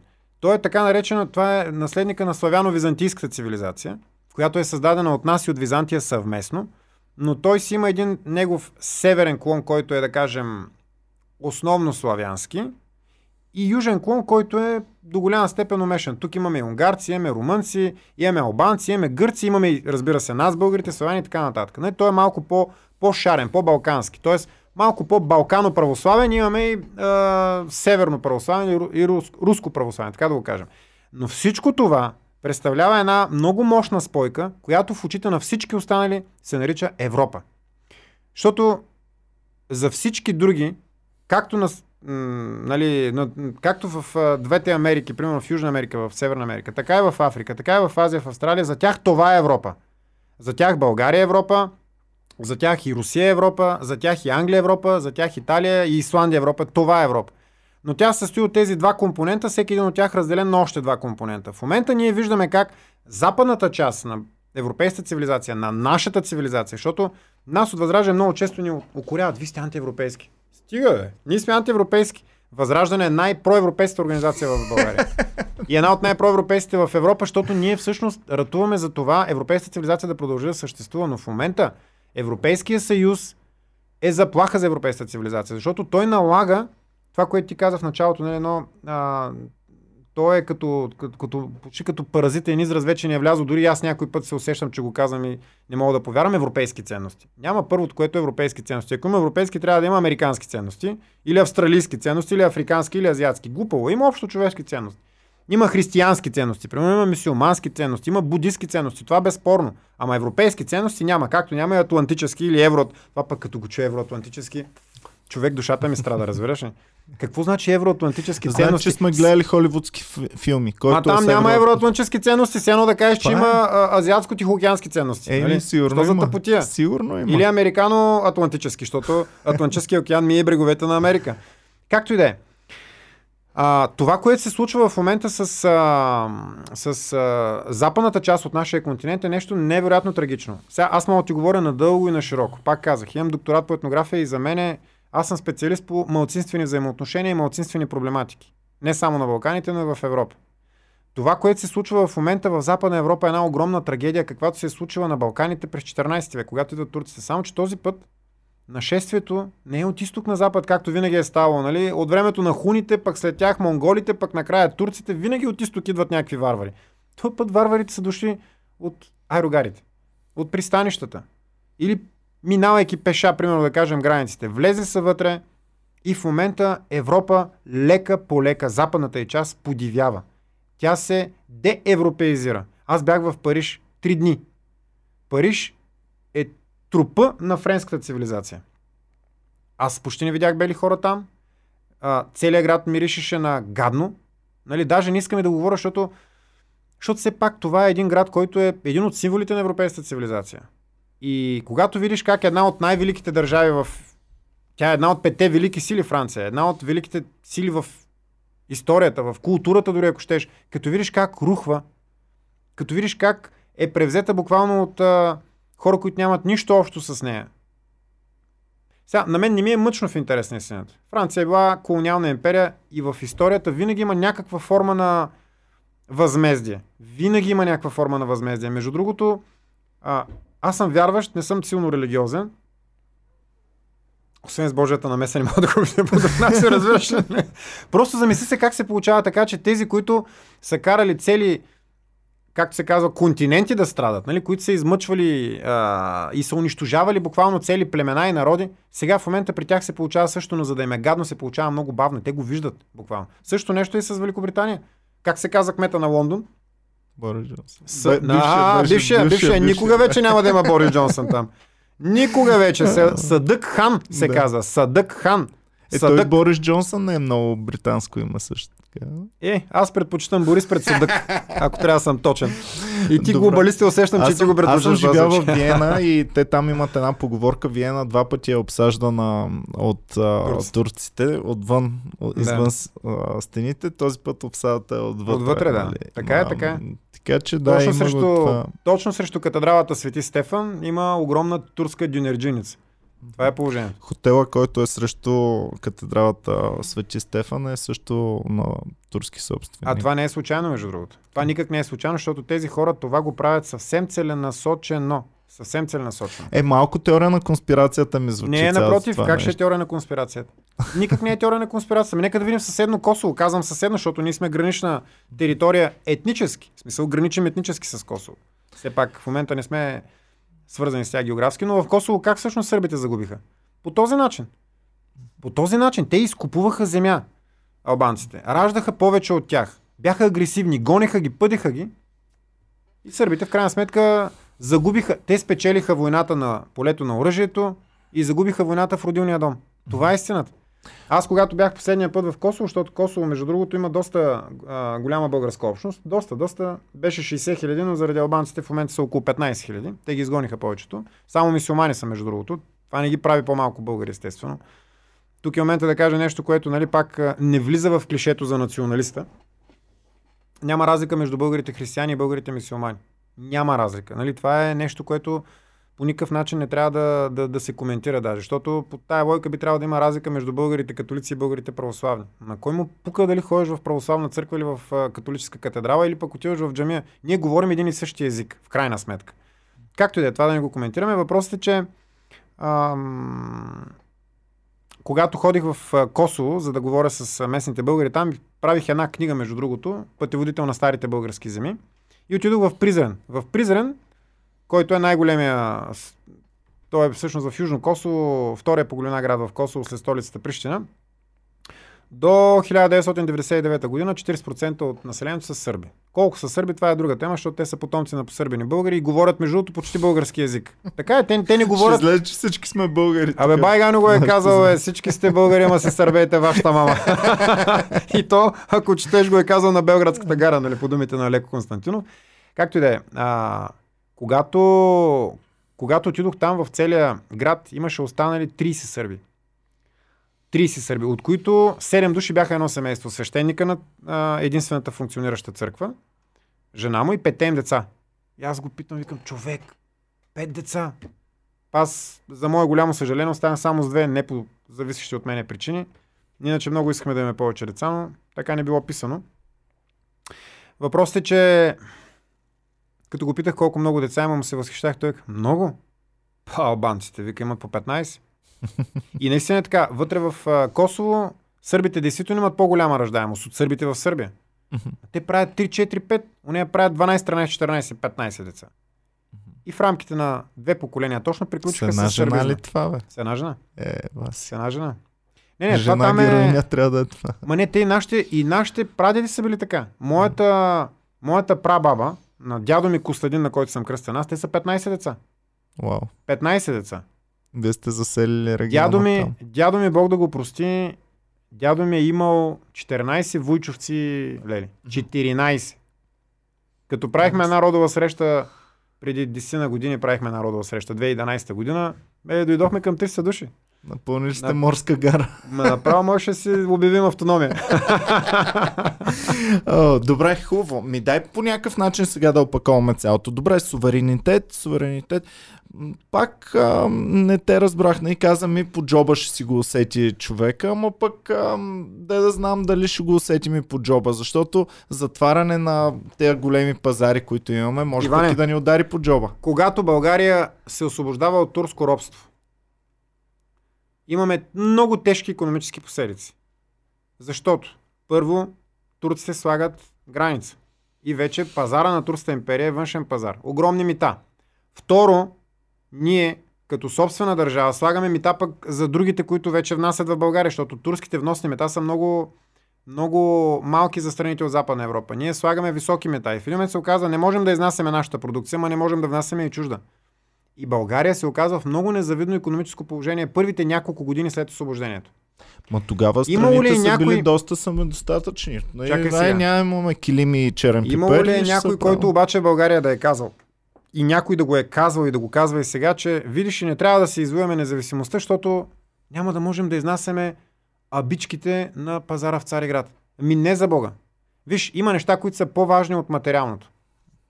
България съществува вече 1340 години на тези земи. Между другото, сега юни месец правихме едно голямо шествие в центъра на София. Знам, Да, 1340, 1340 години, години, много хубаво се получи. Само Исках да те питам как сте го установили, че е точно тогава. 680. А, точно тогава не знаем. Става някъде между май и юли месец. А, между май и юли месец избрахме да, една дата. Тя даже между другото, ми е, между другото ние бяхме решили да бъде на 12. То пък се оказа, че тогава има гей парад. Или на 13 беше. Викаме гати късмета. След това на другата седмица там пък някакви вегани правиха някакви глупости на Витушка. Нещо, някакви там с кръв ли, с бояли, заливали някакви е, пълни, както и да е. И пак не можахме и затова го направихме на 26.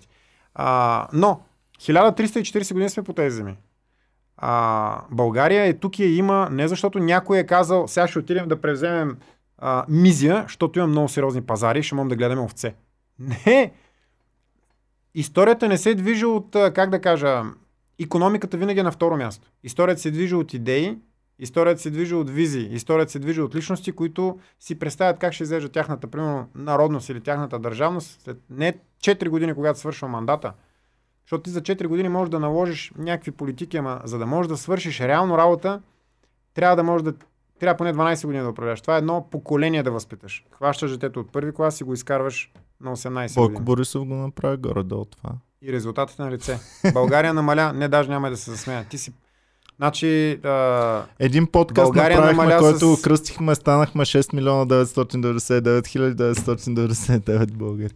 Еми ето, знаеш го. И това е нещо, което е брутално. И между другото, забележи, не е само Бойко Борисов. Той е Бойко Борисовщина, защото около него всички те, които са участвали в управлението, носят своята вина. Добре, кой ви Борисов има харесва? широк гръб. Кой ви харесва? С кого ще работите? Не, и Никой не ми харесва, бе, човек. С кой да работя? Знаеш, аз ако имаше някой... се отцепите в парламента и ще се Еми, седите ние в момента сме си без сами. Ама аз ако исках да вляза в парламента, пак ще кажа, аз щях да съм влязал. И нямаше да се напъвам. Разбираш ли? Защото щяхме да сме в някоя коалиция, аз щях да съм водач на партия, която със сигурност вкарва, примерно от моя район, 5 човека поне. Поне. Щях да си стоя вкъщи при децата.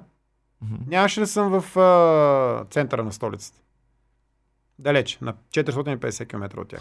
Добре, ако влезете и сте малко, нали, ако сте с 4%, Ние ще А. сме малко. Ние няма да сме с а, 20%. Ние ще сме и малко. не, и не работите с другите партии, вероятно няма да можете да прокарате тези неща, които Няма да можем, искате. да. Мгм. Ами каква е целта тогава? Целта е да работим да спечелим доверието на още няколко стотин хиляди души и да управляваме държавата самостоятелно. Решенията, които искам аз да приложа в държавата, са такива, че няма как те да бъдат а, осъществени с хората, които до момента участват в управлението на А държавата. тези новите партии, които сега... Кои са нали, новите Ами, партии? които са сложени етикет, това сме новите партии. А, има новите? такъв народ на Слави Трифонов, а, изправи се мутри вън и а, Демократична България. Ма, в тези, по принцип, те може да са нови партии, но хората вътре в тях не са нови. Защото партията е нещо, което се. То е нещо имагинерно, то е въображаемо. То се пълни с съдържание от хората вътре в него. Ако Бойко Борисов направи утре една партия, тя нова партия ли ще бъде? И каже ми, ние сме нова партия, аз съм новото начало. А, виж колко е смешно, разбираш ли? Как може, примерно, да твърдим, че тези партии са нови? Не са нови. Вътре в тях гъмжи от лица, които всеки един от тях си има минало. И аз имам минало, и ти имаш, и всеки има. Може да кажеш, че си нов. Ми не си нов. И ние не сме нови. Но ние не сме участвали в управлението. Ето тук вече е голямата разлика. И отделно от това имаме визия, която се разминава с абсолютно всички останали. Питаме един твой колега, с кого бихте направили коалиция? Аз му казвам, няма с кой бе човек. Е, не може така. Се с някой трябва. Що да не може, бе? Що да не може? Не може ли просто да растем и да станем достатъчно силни, за да управляваме сами? Виж, е, много забележи години, как. много ще чакаме тогава. Що много да чакаме? Еми, Първо Рим да. не е построен за един ден. Това първо. И второто нещо, което е, в момента ситуацията не само в България, но и в света се развива изключително динамично. Изключително динамично. И в такава ситуация, когато буквално тези международни геополитически, почти тектонични процеси изведнъж се забързат, ние трябва да бъдем управлявани от хора, които да не се осушват на къде духа вятъра, за да обърнат нали, ветропоказателя на там, а те самите да застават, ако трябва и срещу течението, защото тогава се вижда вече кой може да кара колелото на историята. Защото ако не можеш да караш колелото на историята, колелото минава през тебе като валеките с газва. Добре, значи от това, което ми казваш, никой не те кефи от сегашните, които най-вероятно ще влязат. Ам, от геополитическо естество също така никой не те кефи. Искаш да сме самостоятелни. Държавата Би ли няма... казал, американците са скъпаняци, не искаме с тях да бъдем заедно. Виж, руснаците американците- обаче и те и не, не ме кефат. И американците и руснаците. руснаците си гледат своя собствен интерес. Въпросът е да видим нашия интерес къде е вътре в този голям интерес. Давам един пример с голяма руска сделка и голяма американска сделка. Руската сделка, която беше добра за нас, беше Южен поток. Руснаците искаха да направят Южен поток през България. Те щяха да го финансират. Щеше да има отклонения за всяка една българска газоразпределителна станция, т.е. да ползваме и ние свободно транзита на газ. И щяхме да се превърнем в газоразпределителен център за Юго-Источна Европа и за Турция. Щяха турците да плащат на нас, за да получават от нас руски газ. Дойдоха обаче американските сенатори, казаха на Борисов и на Пеевски, а, не на Пеевски, ами на Орешарски, а, че няма да се прави този проект. Те козируваха и не го направиха. В резултат на което направихме турски поток, който е в пъти по-неизгоден за нас. Първо, защото го платихме ние.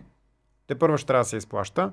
Второ, защото няма. Само 7% са предвидени за, за нас като ползване на газ. Но тези 7% пак не може да си ги направим, защото нямаме достатъчно. Не са направени отклонения за българската транспортна мрежа, газоразпределителна мрежа, извинявай. И на трето място, вместо ние да даваме на турците газ, турците ни дават на нас газ и сега в момента тази газ е по-скъп. Ето това е национално предателство.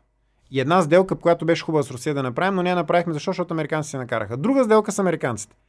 Прословутите самолети на хартия. Купихме самолети модел 1968 година. Иване, ние сме с тебе 70. Аз съм 79 набор, ти си 80. и- Смятай. Значи това, те казват, ама те ще ли да бъдат произведени на ново? Е, хубаво е. Ми, Представи си, че руснаците направят завод и почнат да произвеждат легендарния москвич модел 1960. Това е 83-та. Ще е много газарско. Тук си Много газарско ще бъде. Чисто москвич. нов москвич. Ама чисто нов ще бъде, нали? Защото те казват ми, те, те ще са чисто нови. Те са чисто нови, ама са стар модел. Тук вече не говорим за F-16. Е, Поляците купиха F-35. Тези, които са в Западна Европа, Вярваш ли, че можем да се Също. браним сами? Вярваш ли, че това е абсолютно съм възможно? убеден. Абсолютно съм убеден. Че можем Категорично. България да защитаваме сами. А кой да я защитава бе? В Конституцията това нещо го пише. Ами дай да напишем в Конституцията тогава, че нас ни пазят турците. Защото в Конституцията, като отвориш и пише, българската войска е единственият гарант за независимостта и териториалната цялост Не е имало на България. не е имало тези ще си самолети, купим. които сега Ще има. си купим, ще си произведем дронове, разбираш ли? България произведе... Е, сега, в момента като кажа това нещо и насреща почва... Ма човек не може да се сдържи, той почва с мен. Що? Ние бяхме една от първите държави, която изпрати своя техника в космоса. 1981 година България изпрати сателит. Свой собствен построен в България. И това беше сателита 1300 години България. Ние бяхме една от първите държави, които започнаха да произвеждат компютри. Аз съм се обучавал на български компютри 85-та година като първокласник. Нали? Тогава събираха такива даровити деца във Варна, караха ни в младежкия дом и там събота и неделя ни обуча. И аз естествено какво съм научил? Ние учихме Basic тогава. Нали? Сещаш първокласник какво ще научи от Basic? Точно едно голямо нищо. И се прибирах къщи и казах на майка ми на баща ми, че накара да учим латински, а те всъщност ни караха латиницата да учим. Но тогава не беше навсякъде около нас пълно с англоязични надписи. Децата в момента научават повече, по-бързо латинската азбука, отколкото кирилската и пишат по-лесно с латински букви, отколкото с български, но както и да е.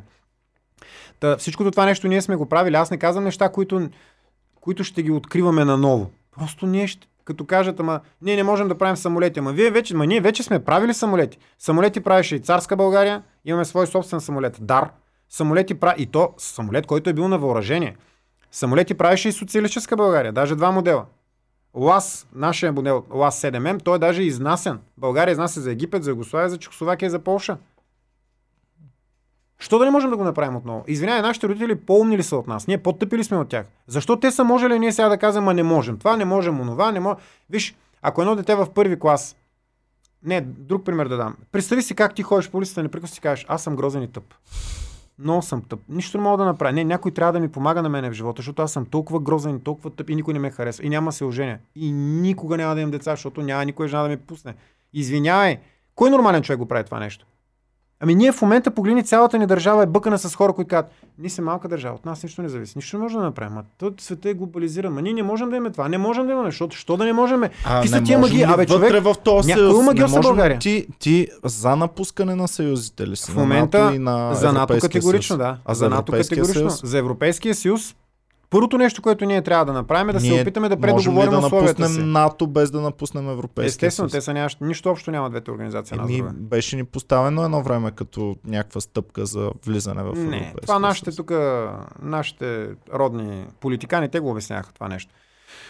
А, по принцип, а, членството на България в Европейския съюз е проблемно от гледна точка на това, че ние самите сме си а, сме договорили условия, които са изключително вредни за нас.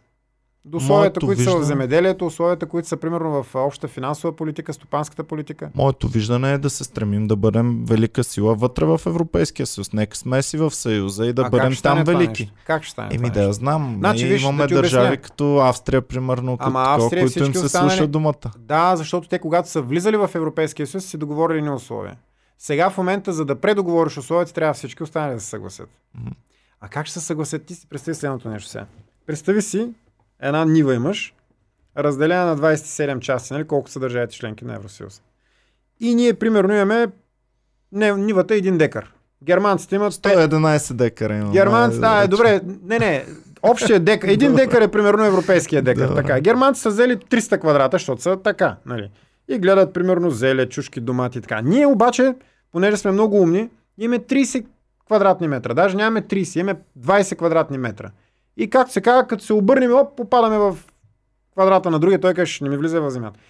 И сега трябва да накараме другите да ни отстъпят, защото казваме, тясно ни е вече, тук умираме, задушаваме се. Дайте ни малко, да не са 20 квадрата, барем 30 да ги направим. Да, да, ма някой трябва да отстъпи. И всички викат, а, направи го ти. Абе, яве, не, не, ние сме се разбрали, няма как. Това е положението.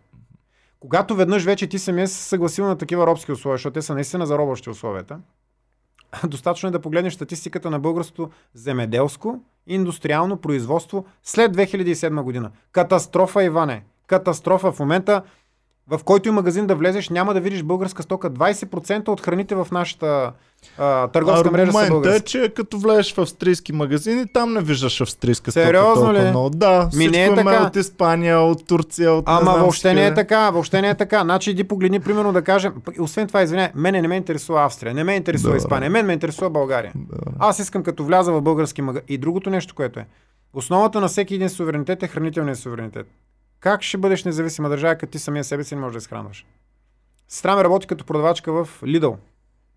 Когато миналата година затвориха границите заради нали, така наречената пандемия, техния менеджер ги събира и им казва, колеги, тъй като има опасност да затворят границите и за стоки. За сега само за хора, но ако ги затворите за стоки, ние имаме точно за две седмици напред в складовете тук в България стока, хранителна. След това ще трябва да разчитаме само на българските ни доставчици на българско производство. А при нас то е 10%. Още по-малко. Така че ще ви дадем възможност днес, като затворим магазина, накупете си каквото можете, запасете се, защото не се знае после какво ще става. Добре, че не затвориха, добре, че не затвориха за стоки, щяхме да умрем от глад, разбираш ли? Ще трябваше да разчитаме на държавния резерв, който пък е опоскан. По документи не е. Нали? Но на практика. Ето за Добре. какво говорим. Ето за какво говорим. И това нещо дори, като се замислиш, елементарни са нещата. Само, че за да стане така, че някой да. А, за да стане така, че тези неща да се случат, трябва да има хора, които да бъдат достатъчно смели, първо, и второ да имат визия за напред 10-20 години, които да отидат да кажат на нашите партньори, защото все пак ние в Европейския съюз нямаме врагове. Ние имаме партньори. Друг е въпрос, че не сме ги накарали да ни уважават, защото то това нещо трябва да дойде от нас. Те няма да ни уважават, защото отвътре им идва. Те трябва да ни уважават, ако ние ги накараме. Ние трябва да накараме нашите партньори да се съгласят с предоговаряне. Ако не се съгласят с предоговаряне, напускаме този съюз. Той е вреден в момента. В тази си форма членството на България в Европейския съюз убива държавата ни. Икономически убива, демографски ни убива и смуква отвътре. Сега, хората, между другото, аз като съм говорил с тях, те са съгласни с всичко, едно единствено нещо ги притеснява. Ама свободното пътуване. Е, Великобритания, нали напусна? Какъв е проблема сега с свободното пътуване? Свободните Никакъв. пазари мен ме притесняват повече, защото нали, има едно специализиране на всяка държава и в днешно време е трудно една държава да бъде самодостатъчна. Напротив, по-голямата част от държавите, нашите пар... и партньори, всички останали са си самодостатъчни. Дори, извинявай, Македония си е самодостатъчна. Да, бе, човек, наистина е така. Иди да видиш там при тях, няма такова нещо, те нямат проблем. Те си имат първо голямо земеделско производство, имат си дори своя собствена индустрия, макар че имат много сериозни проблеми. Държавата им няма минало. Имат проблемно настояще, бъдеще пък въобще не е ясно. Нали? Обаче, стоката по магазините е местна, даже те внасят една голяма част от зеленчуците в България са македонски. Факт. Имат, имат си производство, което внася тук в момента едни от най-хубавите мебели. Производство, едни от най-хубавите мебели, които се предлагат в България, и то хубави мебели, които са достъпни. А, една македонска марка Фидом. И така, Добре. Хубаво, дай да, да опаковаме по някакъв начин всичко, което казахме и дай да видим сега, защото основната цел на това наше предаване е да запознаем с партиите, да запознаем за какво гласуват, като гласуват за теб, да ги запознаем какво седи зад теб, зад вашата партия, зад идеите ви. А, ти го каза с а, по-абстрактни думи, дай да го кажем и с някакви по практични, по-такива, по... дето може да ги докосне човек и да ги... Ми добре, нека си Е, говорим за практика. Искаме да махнем ДДС-то върху цените на лекарствата, защото смятаме, че е абсолютно нелогично от хората, които имат нужда да си спасят живота, да се печелят пари толкова много. Както между другото е в една голяма част от европейските държави. Искаме да махнем ДДС-то върху цените на храните от а, малката потребителска кошница. Нали? Тук не говорим за снаксове и за Кока-Кола, говорим за а, хляб, сирене, месо, кашкавал, олио, сол, захар, масло и така нататък. На трето място искаме да махнем ДДС-то върху цените на книгите и на учебниците. Защото в крайна сметка цените на книгите трябва да бъдат максимално достъпни. Тъй като ние живеем във време, в което а, културата на четене лека по лека започва да отмира за наш ужас. Малко се върна сякаш последните 5-10 години. Ми, дано, дано. Аз а, трудно мога да преценя, защото аз съм четящ човек и винаги съм чел още от времето как се научих да чета и няма ден в който да не чета. Ден в който не съм прочел поне една страница, за мен е загубен. М- но като гледам децата си, хем, нали, като имаш предвид, че аз имам голяма библиотека, аз имам повече от 5000 книги, те са израснали с книгите, купувани са им книги, такива детски, като малки и така нататък. Всичко беше супер до момента, в който не прогледнаха в смартфоните. И край. Така че това са конкретни неща, които ние искаме да, да направим. По отношение, примерно, на земеделието, искаме да премахнем платените тържища за производителите. Смятаме, че тържища трябва да бъдат плащани, и т.е. не плащани, трябва да бъдат поддържани от държавата, от общините, като на тях да отиват хора, които да предлагат своята продукция. Говорим за дребни земеделски производители, които да я предлагат без да се плаща. Не бива да има посредници, не бива да идват мутри, които да изкупуват продукцията на хората, без съответно нали, в последствие. И, и тя после да идва при нас, крайните потребители, оскъпена в пъти. А, смятаме, че трябва да има децентрализация на България. Смятаме, че трябва да има региони в страната, които да бъдат с отделна данъчна политика, защото не може данъците да бъдат еднакви в центъра на София и в а, центъра, примерно, на... Враца. Не на Враца, не. В центъра на, примерно, а, Димово, Виденско или община Чупрене или в Брегово, нали, Виденско. Ами трудни звучат те неща. Защо да звучат трудни? Трудни звучат. Ми не знам, децентрализацията, примерно, я слушаме от доста време. Интересна идея е, нали, уж даже в един момент а, много се шумеше за а, изместване на някои министерства някъде. Не, не, тук говорим за различно нещо. Значи, децентрализацията не е да пратиш, примерно, Министерство на а, туризма в Пловдив, защото Пловдив е бил европейска столица на културата. Де, децентрализация е да направиш така, че, примерно, на теб да ти е по-изгодно да си правиш подкаста, примерно в а, Смолен, отколкото в София. Мгм. Разбираш ли? Да. Аз разбирам и ние разбираме от Възраждане. Да стимулирате економиката на по-бедните райони, така да разбираме. Децентрализацията е насочена към предприемачите, защото в момента нашата економика концентрира повече от 30% от своя потенциал в столицата, което е абсолютно вредно. Вредно за България, вредно и за столица. то защото има и наслагване, защото когато 30% са концентрирани в София, най-добре е и следващите 30% и те да дойдат в София, защото иначе им е трудно да работят Така, извън София. и в един момент се оказва, че имаш София и извън София пустиня, което не е нормално и не е правилно това нещо да се прави. Между другото, този процес е започнат още от времето на комунизма, макар и не чак толкова хипертрофирал, колкото сега. Тоест, децентрализацията трябва да бъде економическа преди всичко. България има нужда от развитие на своите региони. Това развитие на регионите е свързано и с а, една много мощна демографска политика, която ние искаме да проведем в нашата страна. Съответно, искаме да направим така, че да а, върнем една голяма част от българите зад граница. На първо място нашите економически емигранти, разбира се, защото те са не най-лесни. Те са родени като български граждани. На второ място българите от а, традиционната българска диаспора, като тук обаче говорим само за една конкретна част от тях. Не за българите в Бесарабия, защото Бесарабия е българска земя, а за българите, да кажем, от централно-азиатските. Еми, българска земя е. Да, Така. А, говорим за българите от Централно-азиатските републики, примерно, които са бившите петте съветски републики Казахстан, Киргистан, Таджикистан, Туркменистан и Узбекистан. Говорим за българите от Руската федерация също, защото това са някъде около четвърт милион души, 250 хиляди, които живеят пръснати на огромни разстояния, огромни пространства. При тях вече няма ендогамни бракове, т.е. българо-български бракове. При тях в най-добрия случай единият партньор е българин и то в най-добрия случай единият партньор е чист българин, т.е. и по майка и по баща. В повечето случаи единият партньор е наполовина българин, другия въобще даже няма нищо българско в него. Създават се едни деца, които носят българска фамилия. Примерно, да кажем Петров или Иванов или, или каквото и да било Стоянов, примерно. Но, за съжаление, не знаят български и лека по лека започват да се притопяват. Тях можем да ги върнем. И тук вече, ето като говорим за Европейски съюз. Европейския съюз има програми, с които това нещо може да бъде направено. Германците по подобен начин върнаха 1 милион немци. Не знам дали знаеш. Откъде са ги върнали?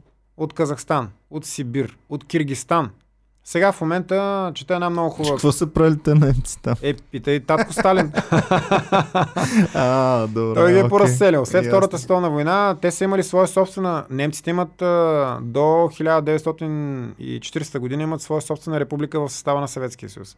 Имат автономна република по течението на Волга. Като столица се казва град Енгелс. Да. Тя е близо до Татарстан. Вярно ли е това нещо? Е, верно, естествено, как да не е Добре. верно. Първото и название е Трудова комуна на немците от Поволжието. Обаче, когато немците на Хитлер започват да напредват на изток към Сталинград и към Волга, а, Сталин веднага ги експулсира всичките и ги праща в а, Казахстан, в Сибир. Те, се, те са толкова много, между другото, че след 1991 година, когато се разпада Съветския съюз, някъде от порядъка на около 2-3 милиона са. 2-3 милиона. Как По-голяма част от тях в Сибир, само да ти кажа, защото е интересно, по-голяма част от тях в Сибир, но има и в Казахстан, има и в Киргистан. В Киргистан даже имат културна автономия. Ай, Има майната цели е на немски села политиката, там. че явно си експерта, пък нещо винаги съм се чудил и дай да те питам теб най-добре. А как се запазва етническото самосъзнание на едни хора много дълго време? Примерно ние българите сме били 500 години под турско робство. Как сме се запазили като самосъзнание, като език, като култура? Как е станало това нещо? Аз не мога да си го представя. 500 години. Много Е, е гледаме тук македонците колко години вече нали, е поизчезнало това нещо. Е, тук Как, е, как, е, е, изче, как се запазва 500 години? Ами не се запазва. Сега ще те шокирам, като ти кажа, ама не се запазва. Когато турците идват на Балканския полуостров, западната българска етническа граница минава по река Дрина. Знаеш ли къде е река Дрина? не, не, Река аз Дрина не. в момента по нея минава сръбско-босненската граница. Иначе казано, цяла Сърбия днешна е населена с българи. Северната българска граница върви по билото на Карпатите. Влахия и Молдова са васални на България до самото падане на българска държава по турска власт. Самите управляващи династии в Влахия и в Молдова по това време са български. Техният език е български. И примерно даже малко хора знаят, че дори емблематичният за Русия, а, за Русия, аз пък, за Румъния Дракула, и той е българин. Има запазени негови писма до майка му където той си пише на български. Техният език, майченият е български. Държавният език им е български на Влахия на Молдова до края на 17 век. Да не говорим, че пишат на кирица до края на 19 век. Интересен факт, искаш ли да ти кажа, мои приятели румънци са ми разправили, че по времето на комунизма всичките са гледали Сънчо, защото да. е стигал сигнала Да. до Букурещ Точно така, да. А, и оттам малко поназнайвали български. Ма не само но- там, толкова Румъния, а, около а, Букурещ има 31 български села, градинарски Ама села. дай да видим, а, кажи ми как сме Искам се да кажа друго. ние самите. Ами, запазили сме се с цената на големи загуби. А, всички западни български земи бяха сърбизирани и денационализирани. Северните ни български земи, т.е. всичко на север от Дунава, ние го загубихме, за съжаление, безвъзвратно. Имаме още останали българи, около половин милион души са, но те са малки анклави. Границата, етническата граница минава по Карпатите. Ма какво говоря Карпатите? В Трансилвания има българи до 18 век. Но тук ние, ние самите как сме се запазили? Що не говорим турски, що не се чувстваме... А... Представи си България като... Представи... Сега, виждаш едно голямо... Представи си една снежна топка. Голяма е, нали? мгм. Започва да пече слънце. И тя почва да се топи, топи, топи, топи, топи, топи, топи, топи, намалява, топи, намалява, топи, намалява, топи, оп, става една малка снежна топка. И в един момент идва на ново студ. И тя замръзва до тук. Тя запазила ли се? Еми, сърцевината и се е запазила. а, така, сърцевината, да. При нас се случи точно това.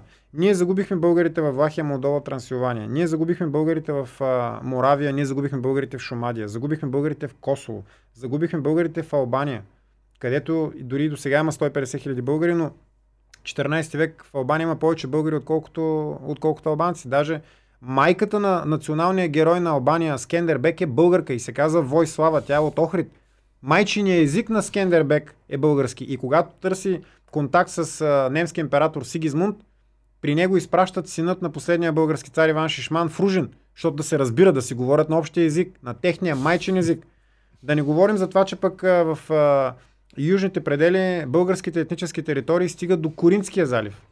До Коринския залив. До Добре, ма термопилите. дай ми как ние Загубваме. сме се запазили. Ами просто започва асимилацията и, как да кажа, деградацията на общността започва от, от, от не всички краища, от периферията. е по краищата. Така По ли да краищата започват да ни ядат другите, които първо започват да си извоюват независимостта. Влахия и Молдова съществуват като автономни княжества, Сърбия извоюва независимост, Черна гора, после извоюва А що империята Гърция. не ни е наложила край? Изгараме всички български книги, няма вече български книги, няма нищо. Империята не, Вие интересуват, империята не интересуват книгите, империята интересуват данъците. В интерес на истината българските книги са изгорени от гръцките духовници.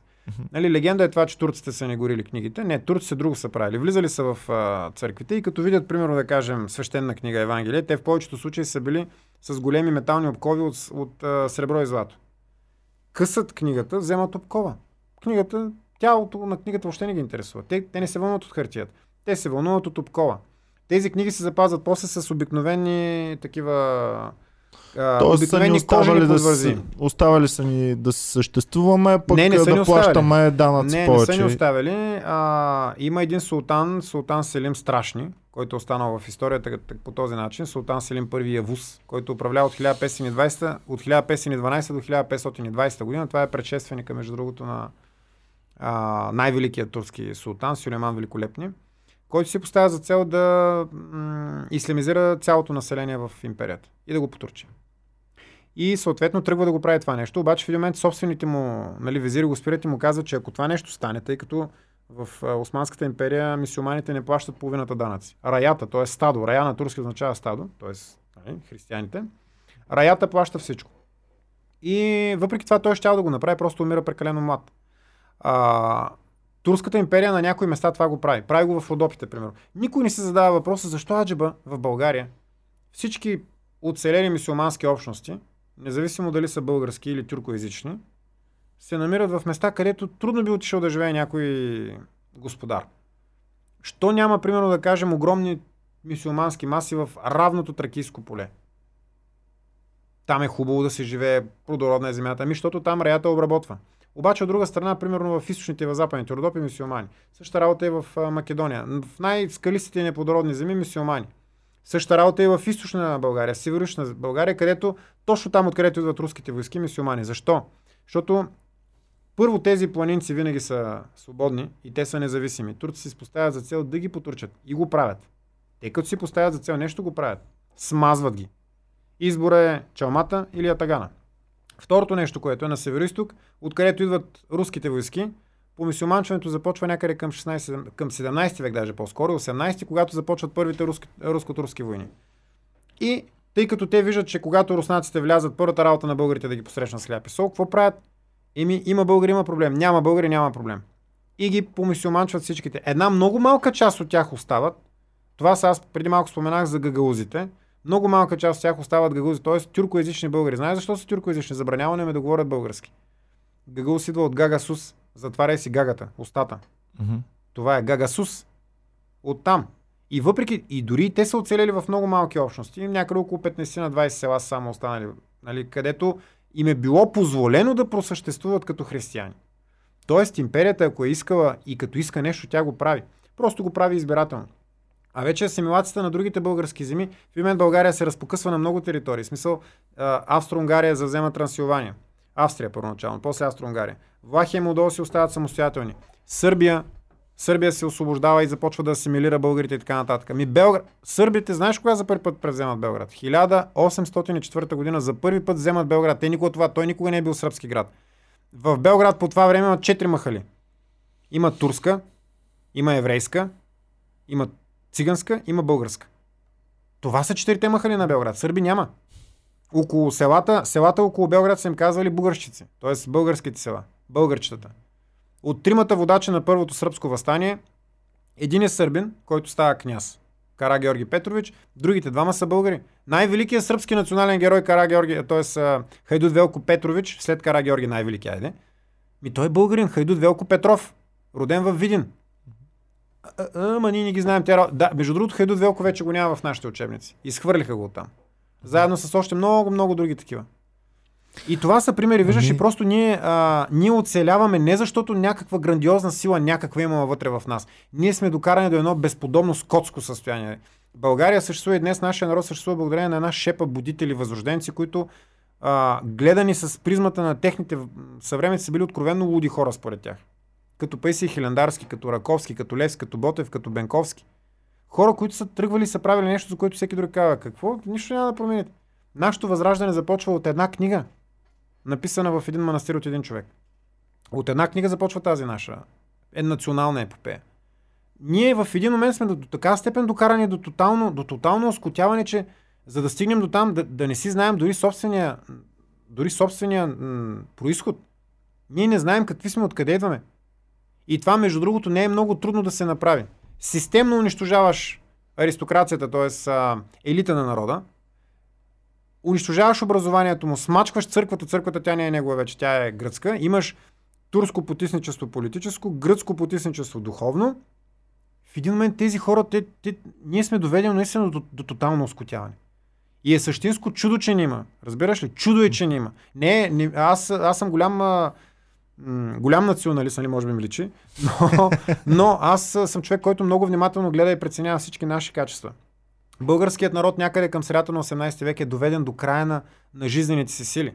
По това време започва дори и да се променя начина по който българите се обличат. Нашата традиционна носия не е тази, която я знаем нали, с черните потурки и с сините елечета. Това е, няма нищо общо с българската носия. Това не е българска носия. Българската носия е белодрешкова, българската носия е съвсем различна до 18 век и това, което го е а, който, примерно, изследовател минава през български земи по това време, то описва българите как ходят. Българите са имали други прически. Българите са имали прическа, която е останала още време на първата българска държава. Те си бръснали главите, отгоре са оставили едно нещо, което се нарича перчам. Сега български язик перчем означава бритон, но то даже вече не се употребява толкова много. А перчем е хубава дума, тя оттам идва перча се. Нали? Аха. В смисъл, това е било белега за, за мъжеството. Между другото, в Тракия това нещо се запазва до, до средата на 70-те години. Аз, аз даже имах един приятел, нали, който ми е показал такава негова снимка като малък, качен на едно магаре с нож, защото стана на 7 години вече мъж, дават му нож и горе главата обръсната и перчамчето. Нали? Но това нещо в един момент Ами. изчезва, разбираш ли? Просто Мгм. нашата култура започва лека по лека да избледнява, да се претопява. Някъде по това време кухнята ни изчезва. Старата българска кухня по това време предава Богов дух. И сега в момента това, което смятаме за българско, всъщност до голяма степен е един микс от а, ориенталски и балкански А е, експерименти. това не изчезва ли навсякъде културата и не става ли вече в света някакъв микс Не. от култури Категорично не. и да се премеши всичко и да стане едно? Ти обичаш ли китайско? обичаш ли китайско? За ядене ли Да. говорим? И ми хапвам. Така, това прави ли те китаец? не, Кога нещо се набуда? не. Що? Нали се става микс на култури? Ама ето, разбираш, ли, за това става въпрос. Това, че примерно ти опознаваш другите култури, не означава, че те... Културите са, как да ти кажа, вкарваш олио във водата. Виждаш и олиото, виждаш и водата. Ама не става олио и вода нали, заедно. Те се разделят. М- много трудно. А, между другото, за да се случи нещо подобно, по принцип то става, но, но са нужни столетия, столетия и столетия земно културно проникване земна асимилация. Казвам ти, защото National Geographic преди години бяха пуснали една заглавна корица на списанието си, където беше дарен как ще изглежда средностатистическия човек след 50 години или да знам, 2050 година. И ам, щеше да бъде млад човека с а, зелени очи или нещо подобно. Та, Това са май няма да стане, като гледам. болните сънища на глобалистите. Да, да, в никакъв случай няма да стане. Да. Макар, Ами- че пропагандата говори друго, нали? Сега ти преди малко спомена за Netflix и знаеш, аз се замислих, че всички филми, които съм ги гледал наскоро, всички филми са с, с смесени двойки. Примерно негър с бяла или бял с негър. Което е, Е. много странно, защото това нещо в живота не се случва. Това са изключения. Има ги, ама не е практика. Е, да, ти знаеш, че в щатите Оскарите задължително е и да има представители на всички. Такова. Но както да е, дай вече да, да. Чай, обърнахме пак го избягахме, да, да. Върнахме на го много глобални на теми това. се хвърлим. Да, да, да. А някой път ще поканя да си поговорим и за исторически теми, за разни такива теми, но сега вече да сложим някакъв край на цялото нещо. Ам, каза няколко политики, зад които заставате, като премахването на ДДС над лекарства и такива неща от първа необходимост. А и книгите, разбира се. Каза ми за а, че ще се борите за неутралитет или суверенитет, Независимост. независимост. Не, бе, що да, не е задължително сме неутрални. Ние може да, да имаме съюзници, но ще си ги изберем ние. Няма да ни ги слагат някои други, разбираш ли? Добре, а питахте за Русия, нали, там не Русия може да ни бъде само. Напротив, казвам ти, Русия може да ни бъде само съюзник. и Не, не, имах предвид за твоите, за това, което много хора казват, че имаш а, някакви връзки по-сериозни с Русия. Ако имах връзки с Русия, до сега да съм свалил българското правителство. Добре, Както виждаш, не е много силно. добре. а, това, че сте слаби, означава, че не сте, не сте с Русия заедно. Така Ами, ти разбирам? сам виждаш много добре как действат тези, които получават някаква подкрепа отвън. Случая, нали? Не говорим за Русия, защото руснаците, ако въобще са работили с някого в България, очевидно не ги бива много в тази работа. Е, не са като американците, защото американците виждаме, че всичките им политически проекти се получават. А, истината е, че в България има много чужди партии. Има американски партии, има турски партии. А, има такива, които откровенно, нали, директно заявяват, примерно да кажем, че искат едва ли не да бъдем сателит на Русия. Ние искаме, ние искаме България да има сателити, бе, човек. Защо трябва да имаме сателитен синдром спрямо другите? Не може някои други. България 1915 година, когато се присъединява към централните сили, тя е най-охажената държава в Европа тогава. За нас се водят диви дипломатически битки между централните сили от една страна, т.е. Германия, Австро-Унгария, от друга страна Антантата, т.е. Англия, Франция и Русия. Огромно надаване, защото България тогава малка, тя е регионална свръхсила. България тогава е като Турция сега. Турция в момента е регионална свръхсила. Преди 100 години това е България. Що да не може да стане пак? Колелото на историята се върти. Въпросът е дали ние Ами, ще искаме да го караме или ще го добре, оставим да мине между. Добре, гледаме на къде вървят нещата, гледаме какво ще направите и вие. А какво обещавате, че ще свършите, ако влезете в парламента сега? Ама действително, за един всички- мандат. Не за Първо той 10 няма да мандата. не, не, първо той няма да е един мандат, защото аз не смятам, че следващия парламент ще издържи повече от година и половина, две, по най-различни причини. Второ, всички тези неща, които ти ги казах, ние ще ги оформим като законопроекти и предложения ще ги внесем. Ще и ще ги подкрепите ли, ако сте 4%, ще подкрепите ли някой, някой от партиите, ако издигнат кандидат за министър-председател? Казваме им нашите условия. Искаме референдум за членство на България в НАТО. Искаме премахване на И американските казват не, няма. Е, казват естествено не е миначе. Няма да ги подкрепим. Добре. Виж, Добре. за нас властта, пак ще кажа, независимо дали говорим за влизане в парламента или за министър-председателски и министерски постове, за нас властта не е цел. За нас властта е средство за постигане на тези цели. Ако аз или моите съмишленици сме искали да видим себе си като депутати или министри, имали сме възможности. Само, че това в България минава през отказ от самостоятелно вземане на решение. Добре. Ами дай в такъв случай сега вече завършващи думи. Кажи нещо на нашите зрители, твои фенове, наши фенове и На всички млади твои- гласоподаватели. На всички твои почитатели и на всички наши почитатели, че не обичам да използвам чужите думи като фенове, а, искам да пожелая две неща. Първо искам да пожелая да вярват много в себе си, защото един човек не може да направи нищо, ако не вярва в себе си. Нали? Ако не искаш да станеш някакъв, винаги ще си никакъв. Това е първото нещо. И второто нещо, което е, нека да повярват и в България, да повярват и във Възраждане и на 11 юли да гласуват с номер 11 за Възраждане. Благодаря ти много, Благодаря че поканата. гостува. Беше ми изключително интересно. Отново ти казвам, на две различни позиции сме, защото аз съм, както ти казах и в началото, малко про, по проевропейски, по а, про-НАТО. различно. Но ми беше интересно. За първи път ам, общувам с човек, на когото сме на толкова различни позиции, но много приятен и много интересен разговор стана. Научих много неща. А, надявам се някой от тях да седна и така да попрочета малко повече и да проверя не, Ще ти, кое дам, как бил- е. ще ти дам библиография. И така, ам, надявам се пак да ме гостуваш. Много ми беше приятно. От теб зависи. човек си, който а, разказва интересно. Така че благодаря ти на теб, благодаря, Благодаря на вас всички, че гледахте, пичове, бяхте супер яки. Чао и до скоро, обичай ви.